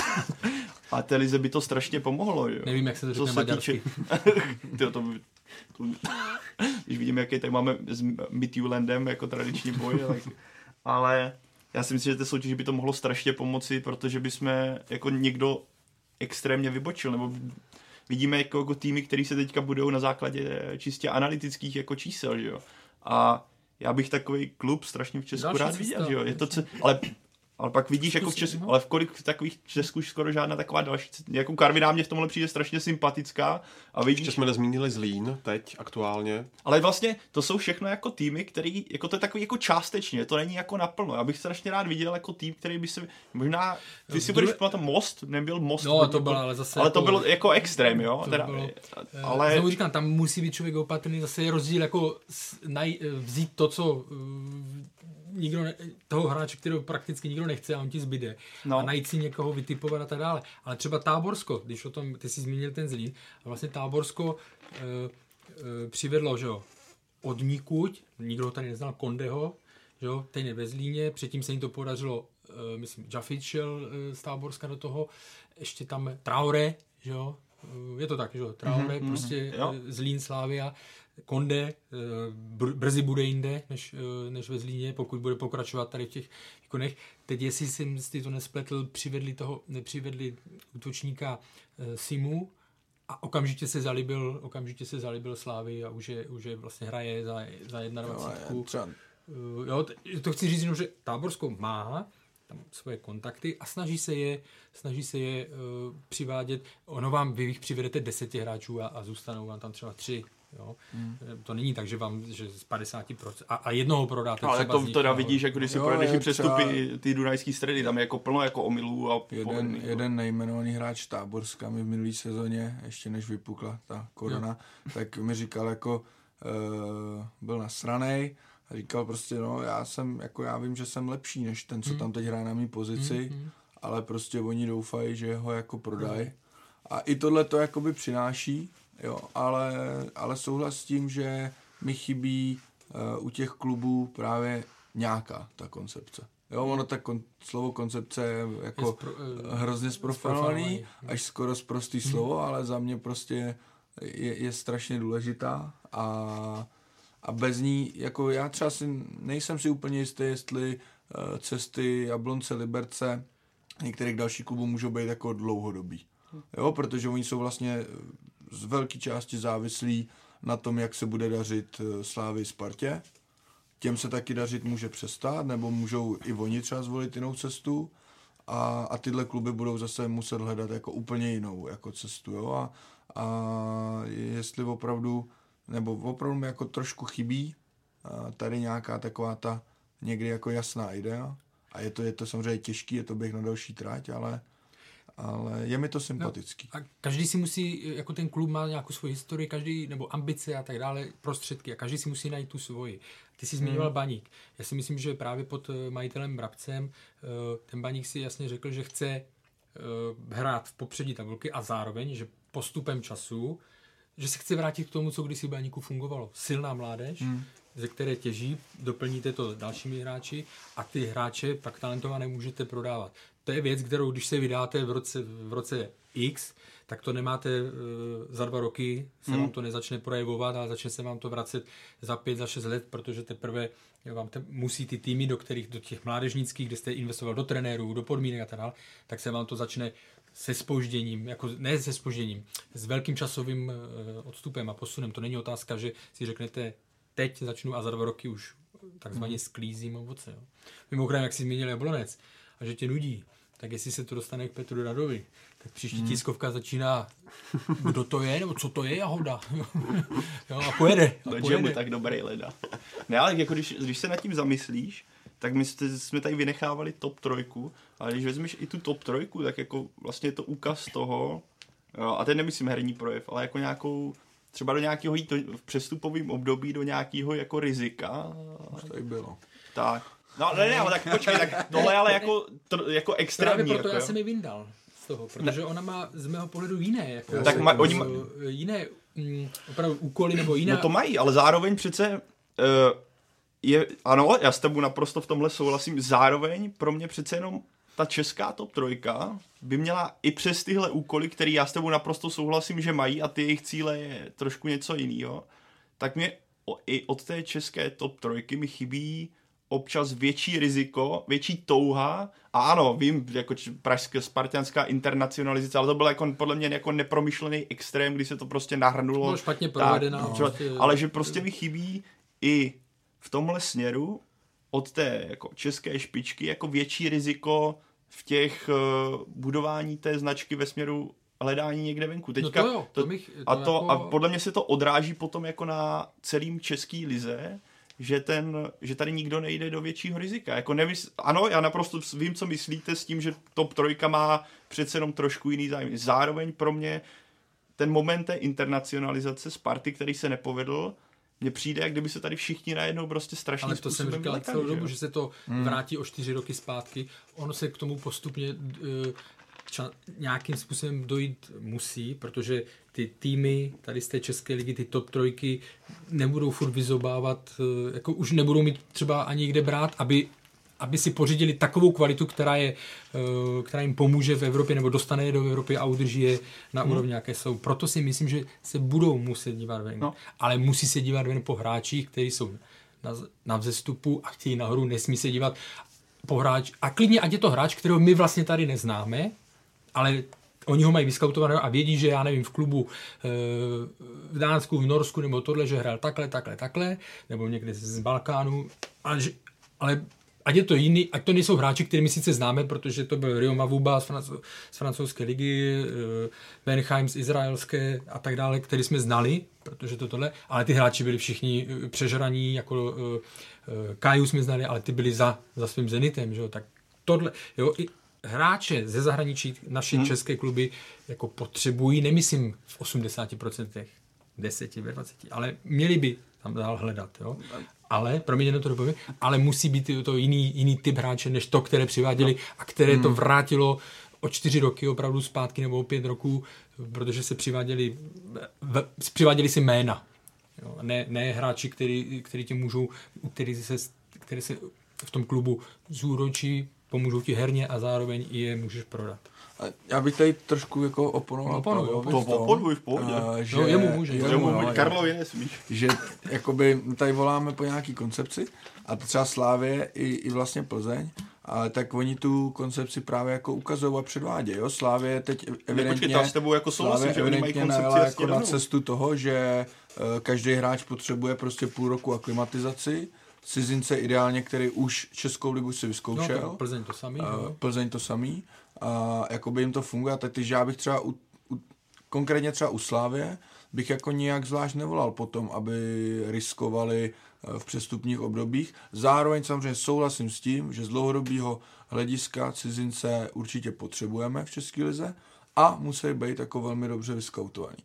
Ale pokud oni, oni si tu jako svoji cestu našli, která teď úspěšná je, a věří, a myslím si, že jako oprávněně, tak eh, bych zase jakoby neříkal, že nevím, jsou moc jako konzervativní, nebo že cizinců málo moc, jo, o tom jsme se vlastně, na tom jsme se shodli, že o tom to není, mladí, to není, starý no. cizinci, Češi, ale je to o tom najít si prostě to, čemu věřím, nebo jako Hmm. to, jak chci hrát a do toho ty hráče zasazovat. Ne vlastně to, jak se nepovedla internacionalizace Sparty, bylo z velkého, kromě toho, že samozřejmě přišlo 10 nebo 11 hráčů v jednom přestupním období, což je nesmysl, tak přišli hráči a pak se vlastně řešilo, a jak teda budeme hrát, když máme tyhle hráče, že jo? to je samozřejmě špatně, Eh, hráči mají přicházet a zasazovat se do toho systému a mají vlastně podle toho se mají ty hráči vybírat, jak chceme hrát, že? což teď Slávě, ale z dlouhodobého hlediska jednoznačně i třeba Plzeň jako jednoznačně předvádí. Teď si myslím, že samozřejmě je v tomhle na vzestupu i Sparta, ale tato ještě, tato ještě musí uh, dost potvrdit. Ale takže jenom, jenom tím chci jako říct, že zase uh, bych nevolal za každou cenu po nějakých jako experimentech nebo rizikách, když jako tu svoji cestu jsme si teď Ne, našli. Konkrétně u top trojky, to jsem opakuju, jo, oni mají jiné postavení než ty kluby, o kterých mluvíme, že by si měli najít svoji, oni musí jít jako, řekněme, nebo z mého pohledu konzervativnější, což No ale podle je mě ta Slavie, tohle je, ale tam přesně tenhle, já si jako, ale zároveň já jenom doplním, No. podle mě by to mělo být složený ze tří jako nějakých složek, jo. Jedna je, pokud možno pořizovat to nejlepší, co je doma, zároveň vychovávat svoje, hmm. což ty kluby se snaží být, uh, no, Tam to snaží třeba u být Slávy ze všeho nejvíc drhne. tam, ale tam pro ty kluby bude u Slávie bude třeba velký, u, zatímco u Sparty teď vidíme, že někteří hráči Hmm, se tam začínají objevovat a dostávají prostor. U Slávie tohle bude problém ala Chelsea, ala Manchester City. Velmi dobrá líheň, velmi dobrá akademie, ale přesun do Ačka bude velmi, uh, bude velmi složitý. ale já jako nekritizuju vůbec koncepci, to tom jako, to vůbec Pro mě jenom třetí bod, jenom jsem říkal, Jo. zapamatuj si to, takže mládež, špička, tohle. A pokud prostě vidím, že tam někde mám problém a nedoplním ho z České ligy, tak eh, se porozhlednout. eh, No, ale porozhlednout to je teďka zde jako narazil podle mě na třetí, jako pro, třetí bod. A ten je teďka se problém moc je- neděje, No, jakoby, a jako Že se koncepce. Spart, Slávě je naprosto skvělá, protože funguje skvěle v současnosti. Plzeň to má jasně nastavený taky a je ta koncepce správná, ale zároveň mi přijde, že všechny tyhle koncepce těch top tří klubů jsou svým způsobem a Spartu bych možná, Sparta trošku se vím, ale jsou strašně konzervativní a podle mě se to odráží potom na celé lize, že tam nikdo ten jako svým způsobem, je to takový ta, jak se říká, a to, jako teď to bude znít jako blbě, jo, ale uh, ryba smrdí od hlavy, jo. Takže svým způsobem tyhle tři kluby, které jsou největší, dr- drží si jako podle mě tr- konzervativní přístup, protože ano, Slávě máš jako naprostou pravdu, že jí to funguje, ale zároveň si myslím, že jako klub typu Slávě, který je pro mě jako klub evropského charakteru, který je už stabilním členem poháru, tak si myslím, že už by neměl být malý v tom, že hledá jenom v českým prostředí a hledá jenom cizince, který prošli českým prostředím, ale jak eh, pan Tvrdík i další mluví, že Slávě se chce neustále posouvat, tak bych čekal, že klub typu Slávě, a řekl bych i Plzně, aby zase mě někdo tady, ne, že šiju do Slávy, a to není jako šití, to je spíš jako tak zamýšlení se nad problematikou, že už bych čekal, že klub s, s funkční koncepcí si dovolí sahat po hráčích ciziny, který půjdou ne z Česka, nebudou pro, neprojdou tím českým prostředím, ale dovolí si brát i ze zahraničí. A není takovou první vlaštovkou třeba Joao Felipe? No ale vidíš, že teďka Bčku nehraje. On No, se, to a to je jako zase trošku jiný přístup, úplně- to je do mládeže, jo. Ne, jako, já to vůbec jsem, tohle hlavně není jako kritika, to je spíš jako zamyšlení nad tím, proč vlastně se tady jako nedaří nějakému progresivnímu stylu klubu, že jo, protože... Joao Felipe je mimochodem podle mě dobrý příklad toho, že my ještě s těma cizincama neumíme úplně ideálně pracovat, jo, protože A je- a, a zase to bude souviset, možná už se konečně dostaneš i k té další otázce, my jsme tohle začali jabloncem, ale možná to bude souviset zase? Plavmo přejdeme do Liberce. zase i, s tou, zase i s tou akademií, jo, kde prostě uh, je, blbý, je blbý, když tyhle, hra, tyhle hráče necháte v úzovkách na pospas tomu městu, jo, nebo měli jsme i případ Oskara, samozřejmě to není hráč, který přišel do Slávy z ciziny, ale chodili zprávy, že prostě v době karantény e, byla jeho fyzická kondice jako velmi zanedbaná, protože bydlí někde, kde neměl kam chodit běhat, jo, a, a takovýhle věci. A ten Joao Felipe, co jsem tak jako občas slyšel nebo tak, tak e, si třeba nechává posílat eh, jídlo, oddáme jídlo, jo, a takovýhle věci. A to si myslím, eh, a to jsou jenom nějaký teď detaily, střípky na půl z nadsázce, jo, ale, ale myslím si, že eh, od tyhle hráče, a nemusí to být nutně jenom cizinci, měli by to být samozřejmě obecně hráči jako akademie, zvlášť ti top, top hráči nebo ti hráči v těch týmech, od kterých už očekáváte, že vám budou produkovat hráče do A týmu, nebo minimálně někam po hostováních do druhé, do první ligy, tak by o ně mělo být v tomhle směru postaráno líp. Jo? Měli by mít už e, nějaký ten denní režim od toho klubu. V podstatě jsme teďka nedávno viděli, e, jenom v rychlosti, ať to nezdržu, ale viděli jsme na, na licenci úplně super video z druholigového anglického klubu, kde prostě hráč přijde v 8.30 e, do tréninkového centra, a ve tři z toho tréninkového centra odchází, jo, ale má tam prostě, to je sen fotbalisty, to není žádná otročina, to je sen, tam je prostě fantastická snídaně, pak, dobře, jsou tam nějaký krevní testy, jo, ok, to je třeba nějaký high level až moc, ale pro na, naše prostředí, ale uh, je tam prostě nějaký zapracování, nějaká posilna, až třeba v 11 hodin začínal vlastně regulární trénink, hmm.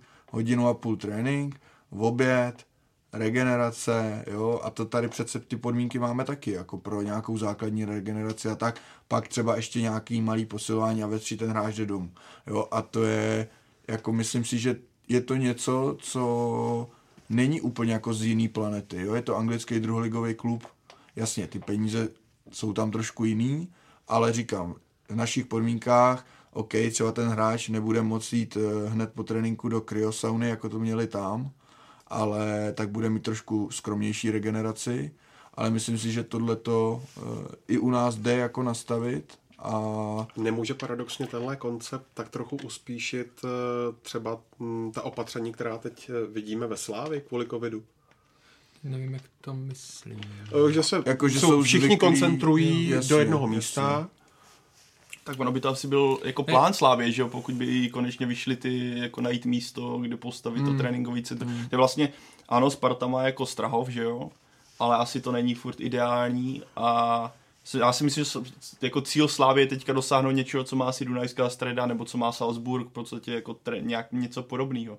Ale vidíme na to, že český fotbal je trošku jako v porovnání třeba se Slovenskem, jsme, ta česká liga je trošku někde jinde, tak mě trošku jako překvapuje, nebo aby to trošku nebylo málo, jak to teďka vnímá. Uh, ale že pořád tady nic takového není. Paník teďka postavil, že Bazany, ale pořád v České republice, jestli se nepletu, když tak mě opravte, neexistuje žádný takový jako moderní centrum, kde by přesně to, co tady Tomáš zmínil, ale, nebo alespoň v nějaké míře mohlo fungovat, protože nikdo to zatím nepostavil, ať se tady točí jako obrovský částky v posledních letech. No a to je o těch, zase o těch uh, prioritách. A zase jo? o tom směru, nebo tý... O tom, jako jaký, jestli, jestli je lepší uh, já se zase vrátím, že jsem za to dostal jako uh, sodu, ale když se zase vrátím k tomu uh, případu, když odcházeli ty hráči do Belgie, když šel Simon Daly do, do Brook a tak dále a už z těch prvních ty lidi, co pohybují se v klubu ve Slávě, tak říkali, viděl jsi ty fotky?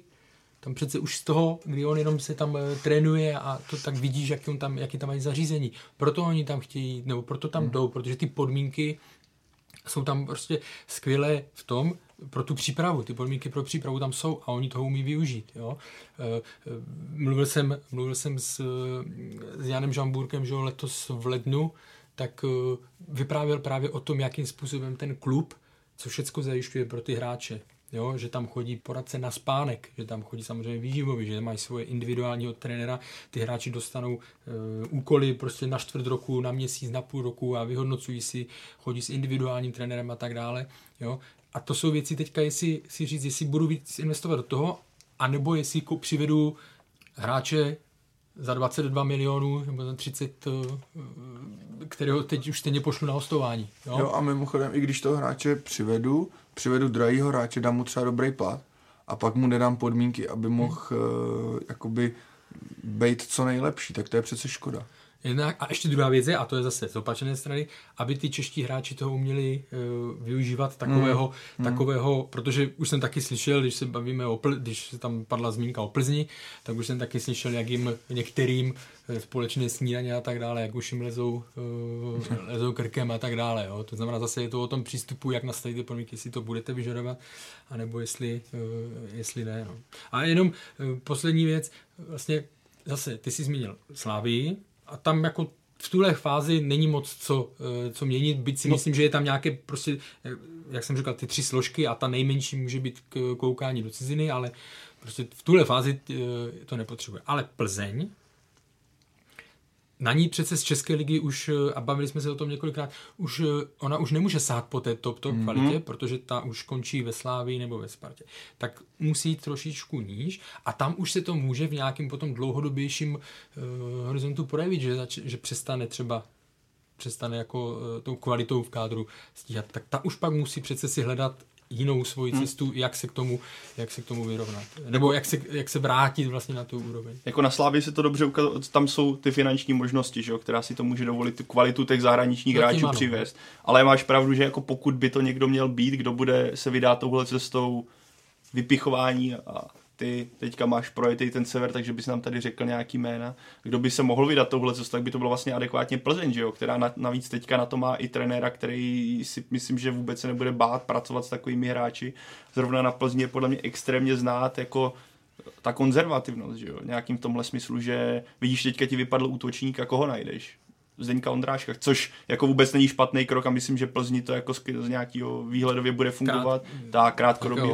Prostě je to hráč, který tam, kterýho si myslím, že potřebovala, ale vidíme opět, že to nebylo hledání, že to bylo vlastně nucený hledání československého hráče, je to úkaz toho, jak je ta vlastně to prostředí svým způsobem konzervativní a myslím, že právě z těchto velkých klubů vychází to i do té šíře, že prostě si ty nižší čekají spíš na to, kdo spadne, jako kteří hráči vypadnou z těch topů a takhle se to posouvá dolů, než aby si někdo řekl, hele, tohle mě prostě nebaví. Jo. Nebude, jako třeba případ Liberce, ale mě nebaví prostě čekat, až mě jako tady někdo pošle pět hráčů, ale zkusím mít jako cestou uh, ale půlku týmu jako mladých třeba i zahraničních kluků a vy, uvidíme. Protože přijde mi, že pra, právě třeba majitel Karl je známý tím, že korunu úplně jako nechce dávat, zároveň ví, jako rád vydělává na těch fotbalistech, že? nebo je to pro něj z části i velký biznis. Že? Ale tak tohle je zrovna případ. je v tom, že oni vlastně, tohle je opravdu jako velmi, uh, ta jejich cesta je taková uh, jako klasická, konzervativní a jemu to funguje, v téhle fázi mu to funguje, takže on to měnit nebude. Jo? To, to je jasný, že hmm. to mhm. tohle. Ale prostě opravdu celkově ten náš fotbal je v tomhle tom uh, konzervativní, jo? že se jako No, prostě no je, no je, je ten, to jak už jsme to říkali xkrát, že prostě t, většina klubů jede nějakou svoji, uh, svoji stejnou mm, cestou, kterou už zná. Tak jako ale příklad pro mě jako úplně v tomhle jako do očí bící jsou podle mě trenéři, jo.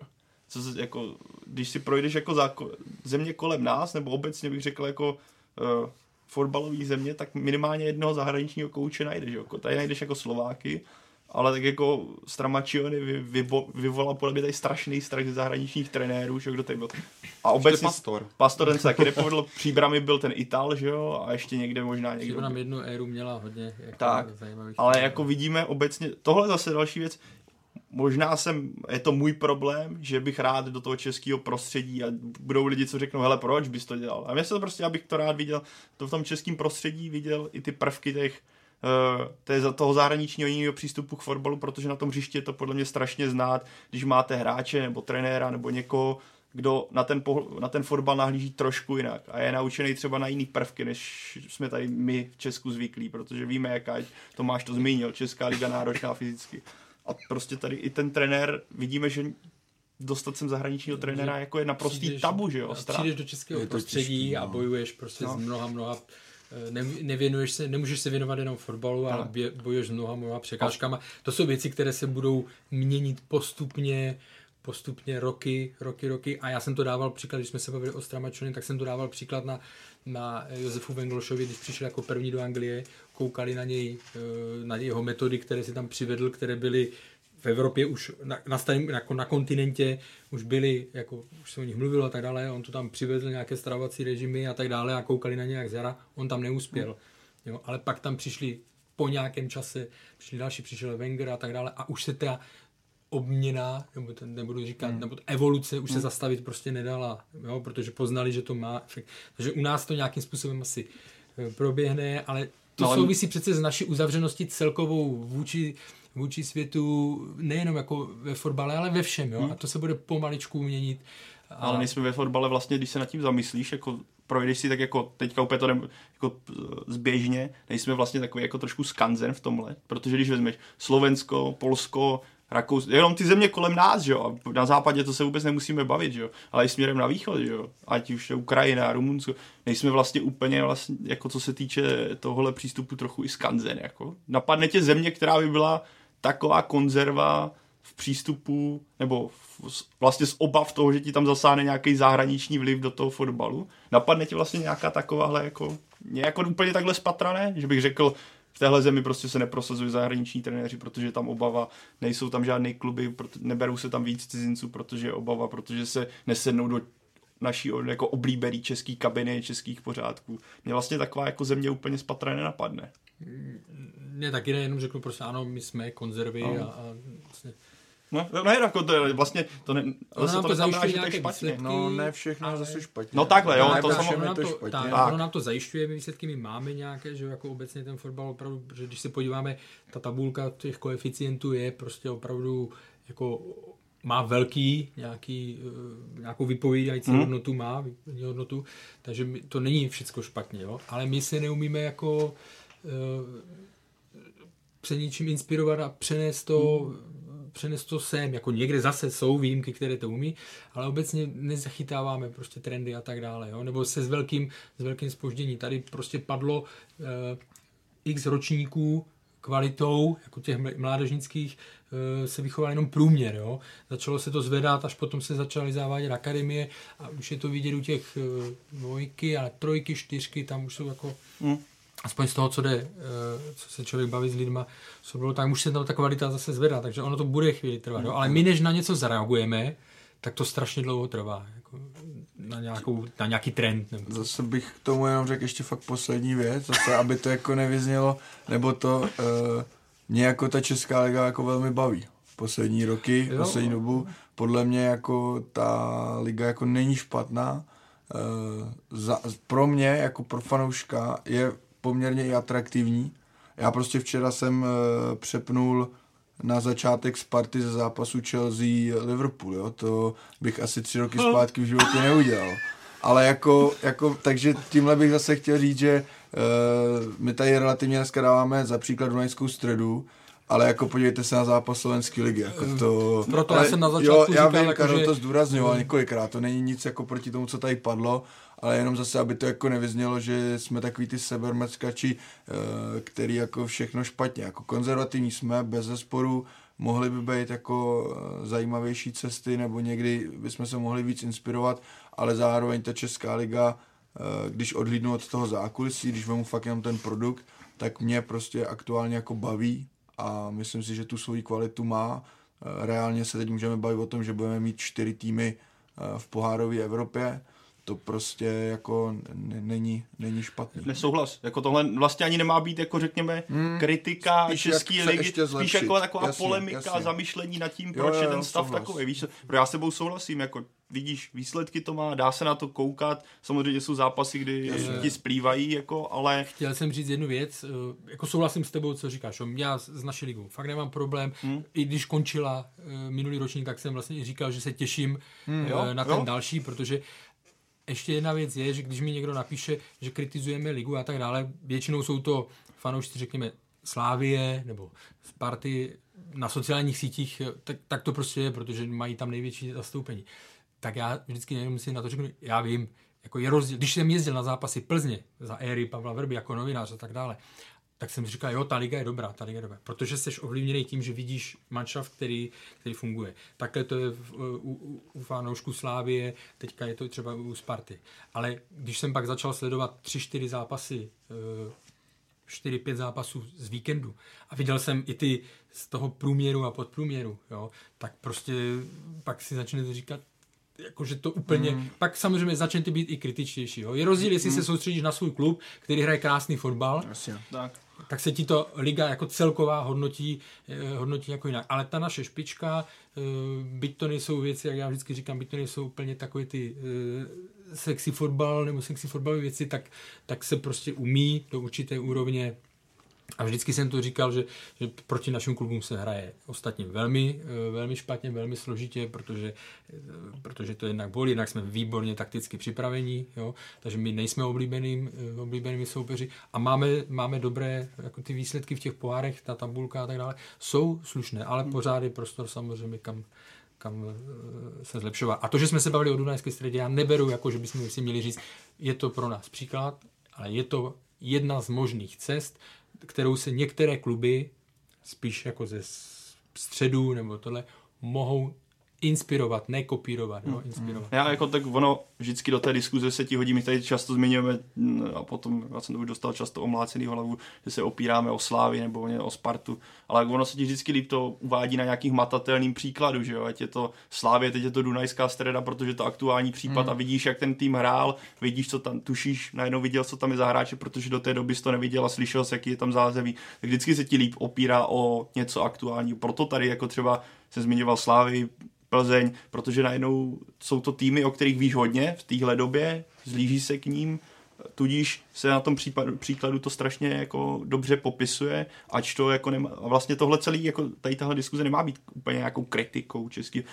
Vidíme jako, já doufám, že budou ty čtyři, protože ani se k tomu té diskuzi na ty Samozřejmě postupy nedostaneme. Konstruktivní ale... kritika je vždycky potřeba, vždycky tak. to může být lepší, to bez zesporu. Tak ale jako myslím, že jsme tady jako probrali tohle téma jako velice se široká vlastně zajímavý pohledama, no.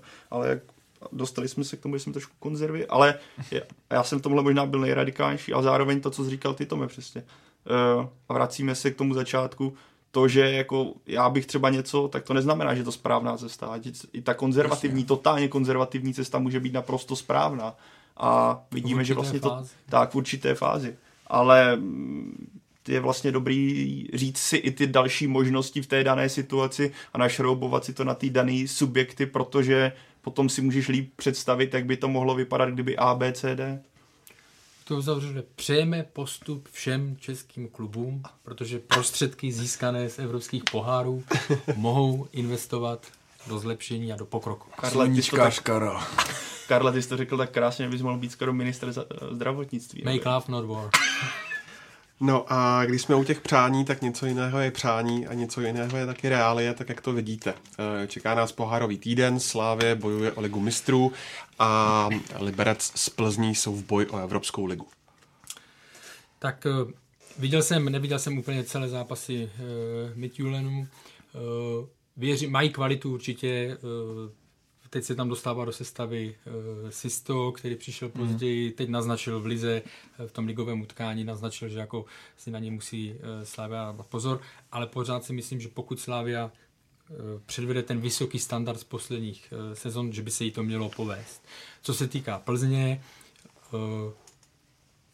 někdy člověk může jako, že hrát na los, že má smůlu, někdy štěstí, neříkám, že to má úplně vynálajnované, ale takovou, takovou řekněme, dobrou výchozí pozici, jako teď má, eh, do zá, aby se dostala do základní skupiny, tak už by dlouho mít nemusela. Jo? Takže je důležité, aby to, eh, aby to eh, využila. Věřím, že když se podaří postoupit do toho čtvrtého předkola a, a, a nějak se sklidní tam ta, ta situace i herně třeba se to tohle, takže že by se to podařilo. U, u Slovanu Liberec je to já bych jim to fakt strašně přál, protože mě se baví na ně, na ně hmm.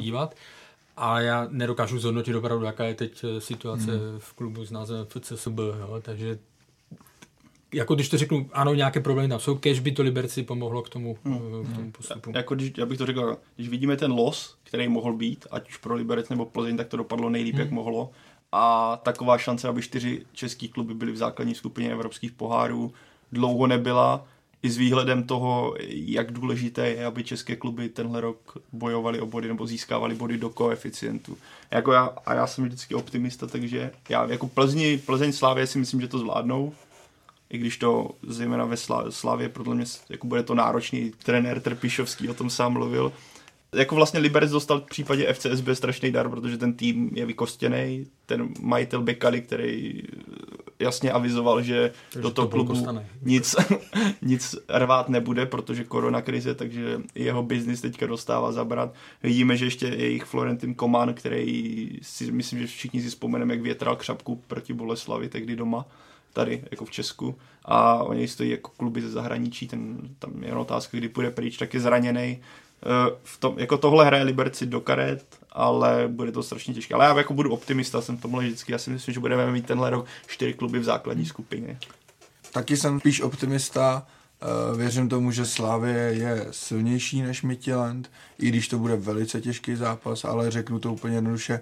Nepostup Slávě by mě zklamal, nepostup Plzně by mě zklamal a nepostup Liberce by mi přišla fakt proměrněná šance vzhledem hmm. k těm okolnostem, takže takže... Pěkně. Mě by fakt mrzelo, kdyby nebyly tři týmy, tak by mě to mrzelo. Tak. Nebo jak by to, bylo, tak by to bylo zklamání. Čtyři by byl fakt luxus. To byl, podle mě tři by bylo jako... by měl hromadu práce trošku během... Čtvrt, ty čtvrtky. No, tak i celkově. Tak hlavně Slavě postupí do ligy mistrů, že no. mít čtyři a všechny ve čtvrtek by byla fakt škoda. To to kdo by to dokoukal. tak si to dohodí. a hlavně jako, nehle, podle mě tři jsou minimum, když se podíváme jako, jako Plzeň, takže dva už jsou jistý, Plzeň s tou skupinou, jako s tím losem, to je prostě pro ní jako nechci říct povinnost, vždycky se dá zhořet, myslím, že kludně. No dá, ale, jako ale, ale její situaci, jaké je, tak, jak situace a losu, jaký je to dopadlo, tak... je to vlastně hmm, povinnost, to... aby se tam dostala.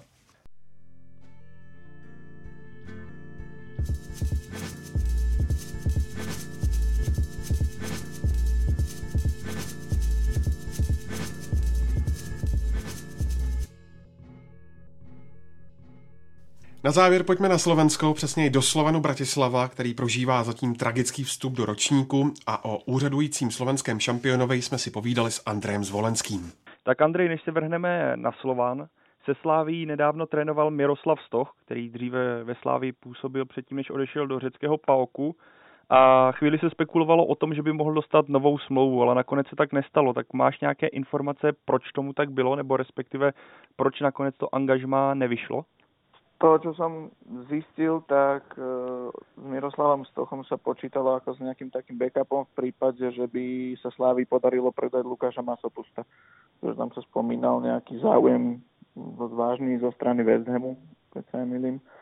A teda podľa info, čo mám, tak ten záujem nejako ochladol. Lukáš Masopust stále je v Slávii, takže momentálne by to asi pre Češívaných nemalo nejaký väčší zmysel podpisovať takéhoto drahého hráča, preto podľa toho, čo viem, teda sa s ním nedohodli na novej zmluve, alebo teda na zmluve.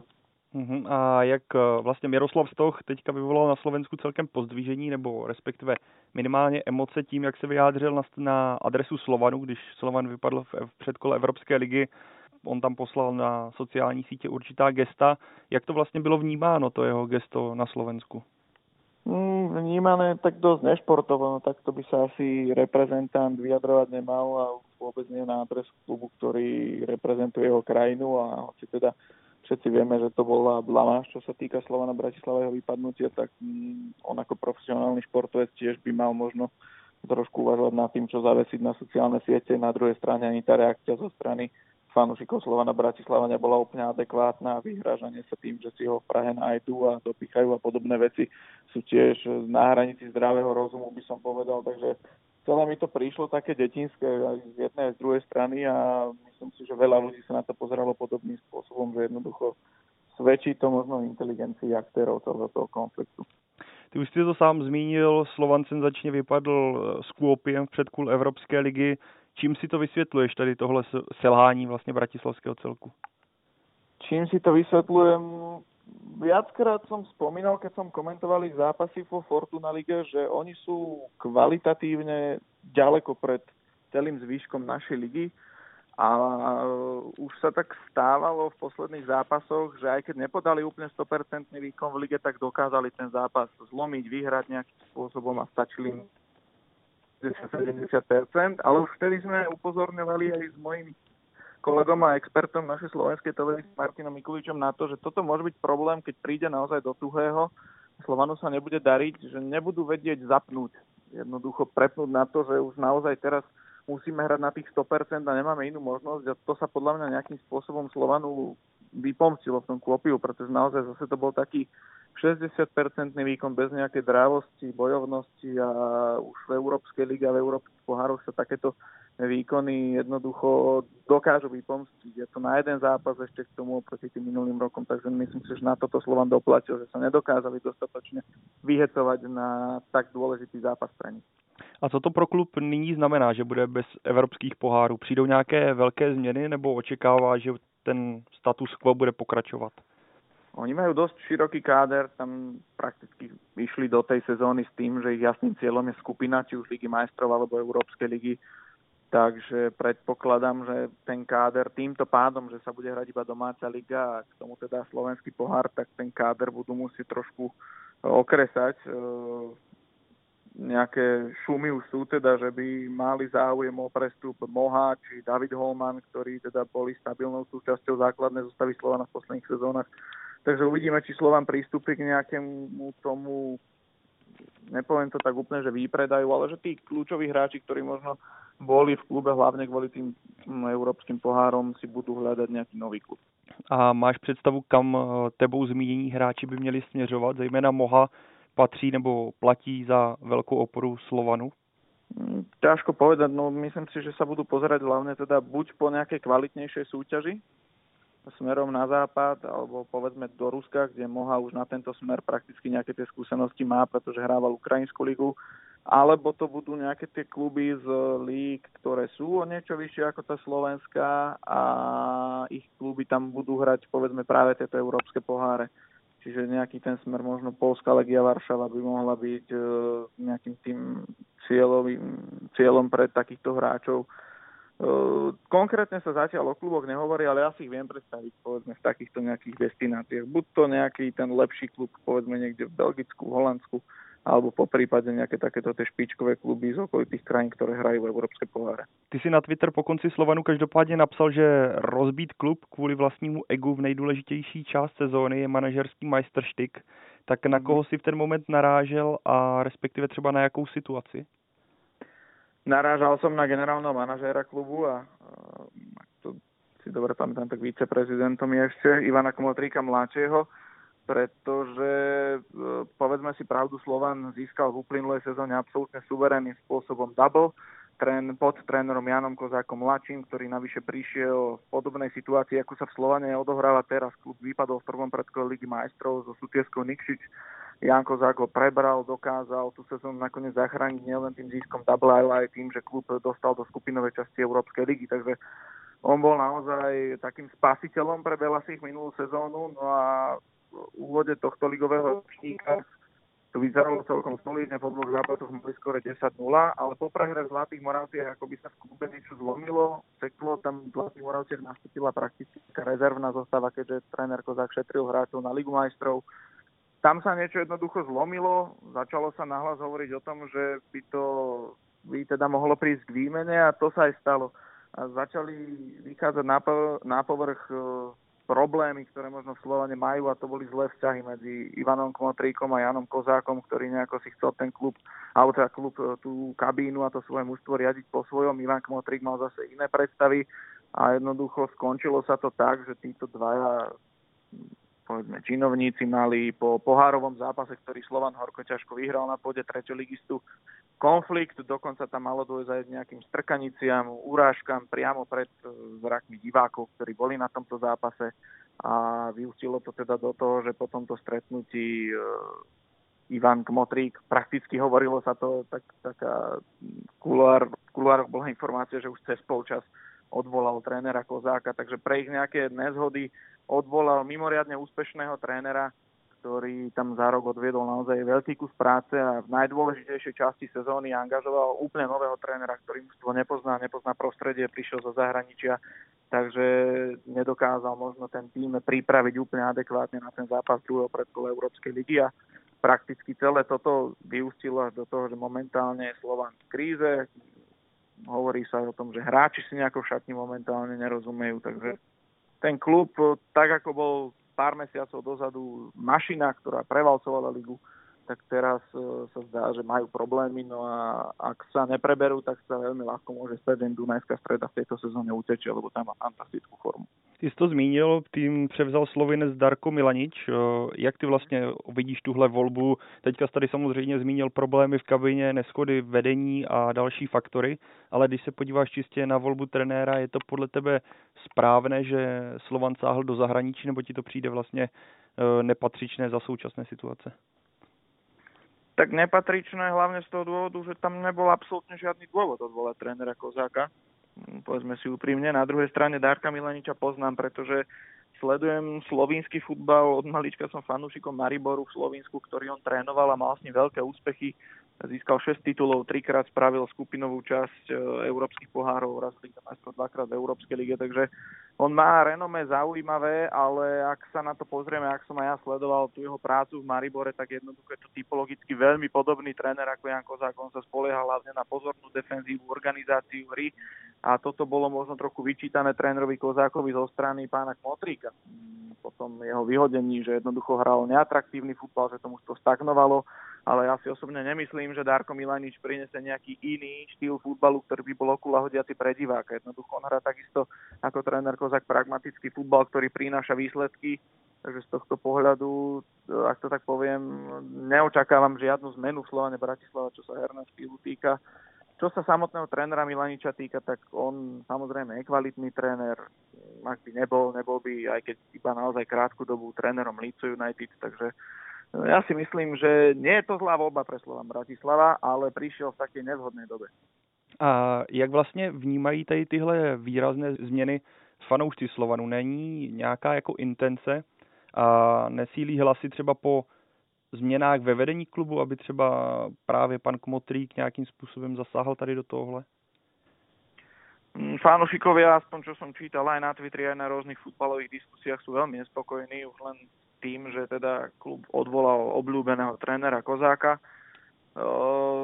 Začínajú sa objavovať také hlasy, výpočty hráčov, ktorí prišli pod vedením Ivana Kmotrika, pretože on prebral klub, myslím, niekedy v roku 2015 na takejto významnejšej pozícii a jednoducho začínajú sa objavať také hlasy, že vo veľa prípadoch išlo vyhodené peniaze. Samozrejme, Ivanovi Kmotrikovi slúži kúci, že poskladal prakticky od roku 2017 mužstvo, ktoré na Slovensku možno aj nemalo období, pretože to bola kvalitná mašina naozaj. Tri roky prakticky až doteraz zdržal pokope celú tú kostru, možno s výnimkou Andráža Šporára, ktorý už ale bol neudržateľný. Takže k tomu akože slúži kúcti, ale začínajú sa objavať aj také hlasy, že strašne veľa hráčov prišlo zbytočných, že jednoducho e, nedokáže on nejako chápať to, že to mužstvo funguje ako organizmus, nie je to len nejaký stroj, z ktorého jednu súčasťu zoberete, nahradíte ju druhú a bude to fungovať takisto. Takže trošku sa mu začína vytýkať to, že on ten futbal možno až tak e, vo všetkých tých súvislostiach nechápe a ozývajú sa také tie hlasy, že by teda mal v klube skončiť, ale konec koncov je to syn majiteľa klubu, takže celé to bude iba na Ivanovi Kmotrikovi staršom, či on tam svojho syna ešte podrží, alebo teda príde k nejakým zmenám v manažmente klubu. Aj keď samozrejme nie je to len o Ivanovi Kmotrikovi mladšom. Ty už to naznačil, Dunajská streda zatím suverénně vede Slovenskou ligu a v týdnu porazila e, Jablonec v předkole Evropské ligy a postoupila dál. Jak tenhle postup je vlastně na Slovensku vnímaný? Bylo to vnímáno jako překvapení nebo očekávaný scénář, nebo jak je to vnímáno na Slovensku? Určite to je vnímané ako prekvapenie. Viackrát sa hovorilo aj písalo o tom, že to vôbec nie je zvykom, že naše kluby v európskych pohárových súťažiach vyradia kluby od vás z Česka. Je to skôr výnimka, to samozrejme všetci vieme. Takže bolo to brané ako prekvapenie a ešte to nejako umocnil ten fakt, že prakticky tento zápas aj v televízii bol vysielaný i hneď po vypadnutí Slovana po takom slabúčkom výkone v Kôpiu, takže Dunajská streda si určite získala sympatie všetkých, že dokázala cez Jablonec, ktorý sme na Slovensku všetci vnímali ako náročného súpera, e, Takže určite to bolo vnímané ako prekvapenie a myslím si, že Dunajská streda v tomto zápase ukázala, že to mužstvo sa tam takisto skladá zaujímavo a myslím, že sme všetci spokojní, teda, že aspoň takýmto spôsobom zachránil nejakú tú časť slovenských klubov v európskych pohároch, pretože v tejto sezóne je to naozaj uh, nepoviem katastrofa tým, že teda DAT spravil tento čiastkový úspech, ale je to veľmi zlé. My jsme dneska v dnešním podcastu měli velké téma právě, které se opíralo i o Dunajskou středu a to v, ve smyslu progresivní přístup klubu k fotbalu, kdy jsme právě Dunajskou středu uváděli, jako příklad klubu, který se vydal řekněme, úplně cestou, která není tolik proskoumaná, ale je to taková cesta budoucnosti, nebo respektive cesta, kterou se ubírá hned několik klubů a takové celky v Česku chybí. Jak ty se na to vůbec koukáš, na ten směr, kterým se vydala Dudajská streda, teda hodně mladíků, hodně zahraničních hráčů a rychlý prodej. Jak ty to vnímáš? Je to podle tebe dobrá cesta, špatná cesta a jak se ti to líbí? Poviem úprimne, už v roku, myslím, 2015, keď sa začala nejako táto Dunajsko-stredská cesta pod majiteľom Oskarom Világim, som hovoril, že dávam tomu tak 5-6 rokov a Dunajská streda bude absolútna špička na Slovensku spoločne so Slovanom. Ukazuje sa teda, že som mal pravdu, chvala Bohu, a mm, či sa mi to páči, ten projekt je minimálne zaujímavý. Oni investovali strašne veľké peniaze aj za pomoci maďarskej vlády do akadémie, ktorá naozaj možno nielen na Slovensku, ale v Strednej Európe nemá období. To je fantastický areál, v ktorom je všetko, čo špičkový klub potrebuje. Majú k dispozícii a darí sa im teraz teda ťahať dokonca už aj reprezentantov krajín, nie z tých špičkových samozrejme, ale povedzme si, že členom maďarskej reprezentácie je Žolt Kalmár, ktorý je absolútna superstar Dunajskej stredy.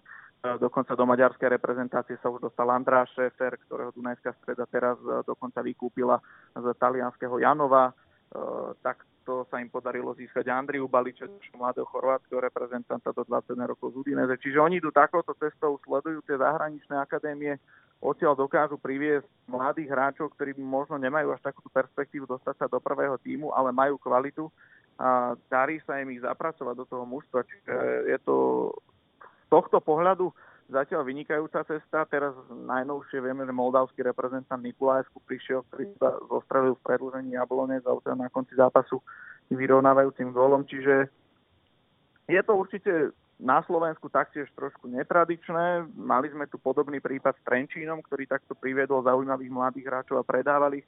V Dunajskej strede sa ukazuje, že oni, ak potrebujú, dokážu toho hráča aj podržať, Zolt Kalmaru sa viackrát skloňoval e, s inými zahraničnými klubmi, napriek tomu Dunajská streda ho drží v mužstve, ak sa nemýlim, taktiež už tretí rok, od roku 2017, takže uh, ukazuje sa, že to nie je len cesta toho, že oni dokážu tých hráčov predať, ale v prípade potreby dokážu tomu aj podržať pokope, čo na slovenské pomery je opäť niečo možno nezvyčajné, pretože tak ako Trenčín, tak aj Žilina pri prvej možnosti tých hráčov predávajú Dunajská streda ide takou trošičku inou cestou a myslím, že teraz sa ukazuje takéto prvé ovocie, že idú v tej lige naozaj fantasticky, tretí rok po sebe hrajú európske poháre, takže ten progres je tam badateľný a tým pádom asi nemôžeme hovoriť o tom, že by sa Dunajská streda vybrala nejakou zlou cestou. Uh-huh. A poslední otázka. Myslí, že Dunajská streda v téhle sezóně může dosáhnout na titul v domácí soutěži a zároveň myslí, že Dunajská streda má na to, aby se třeba dostala do základní skupiny Evropské ligy v této sezóně?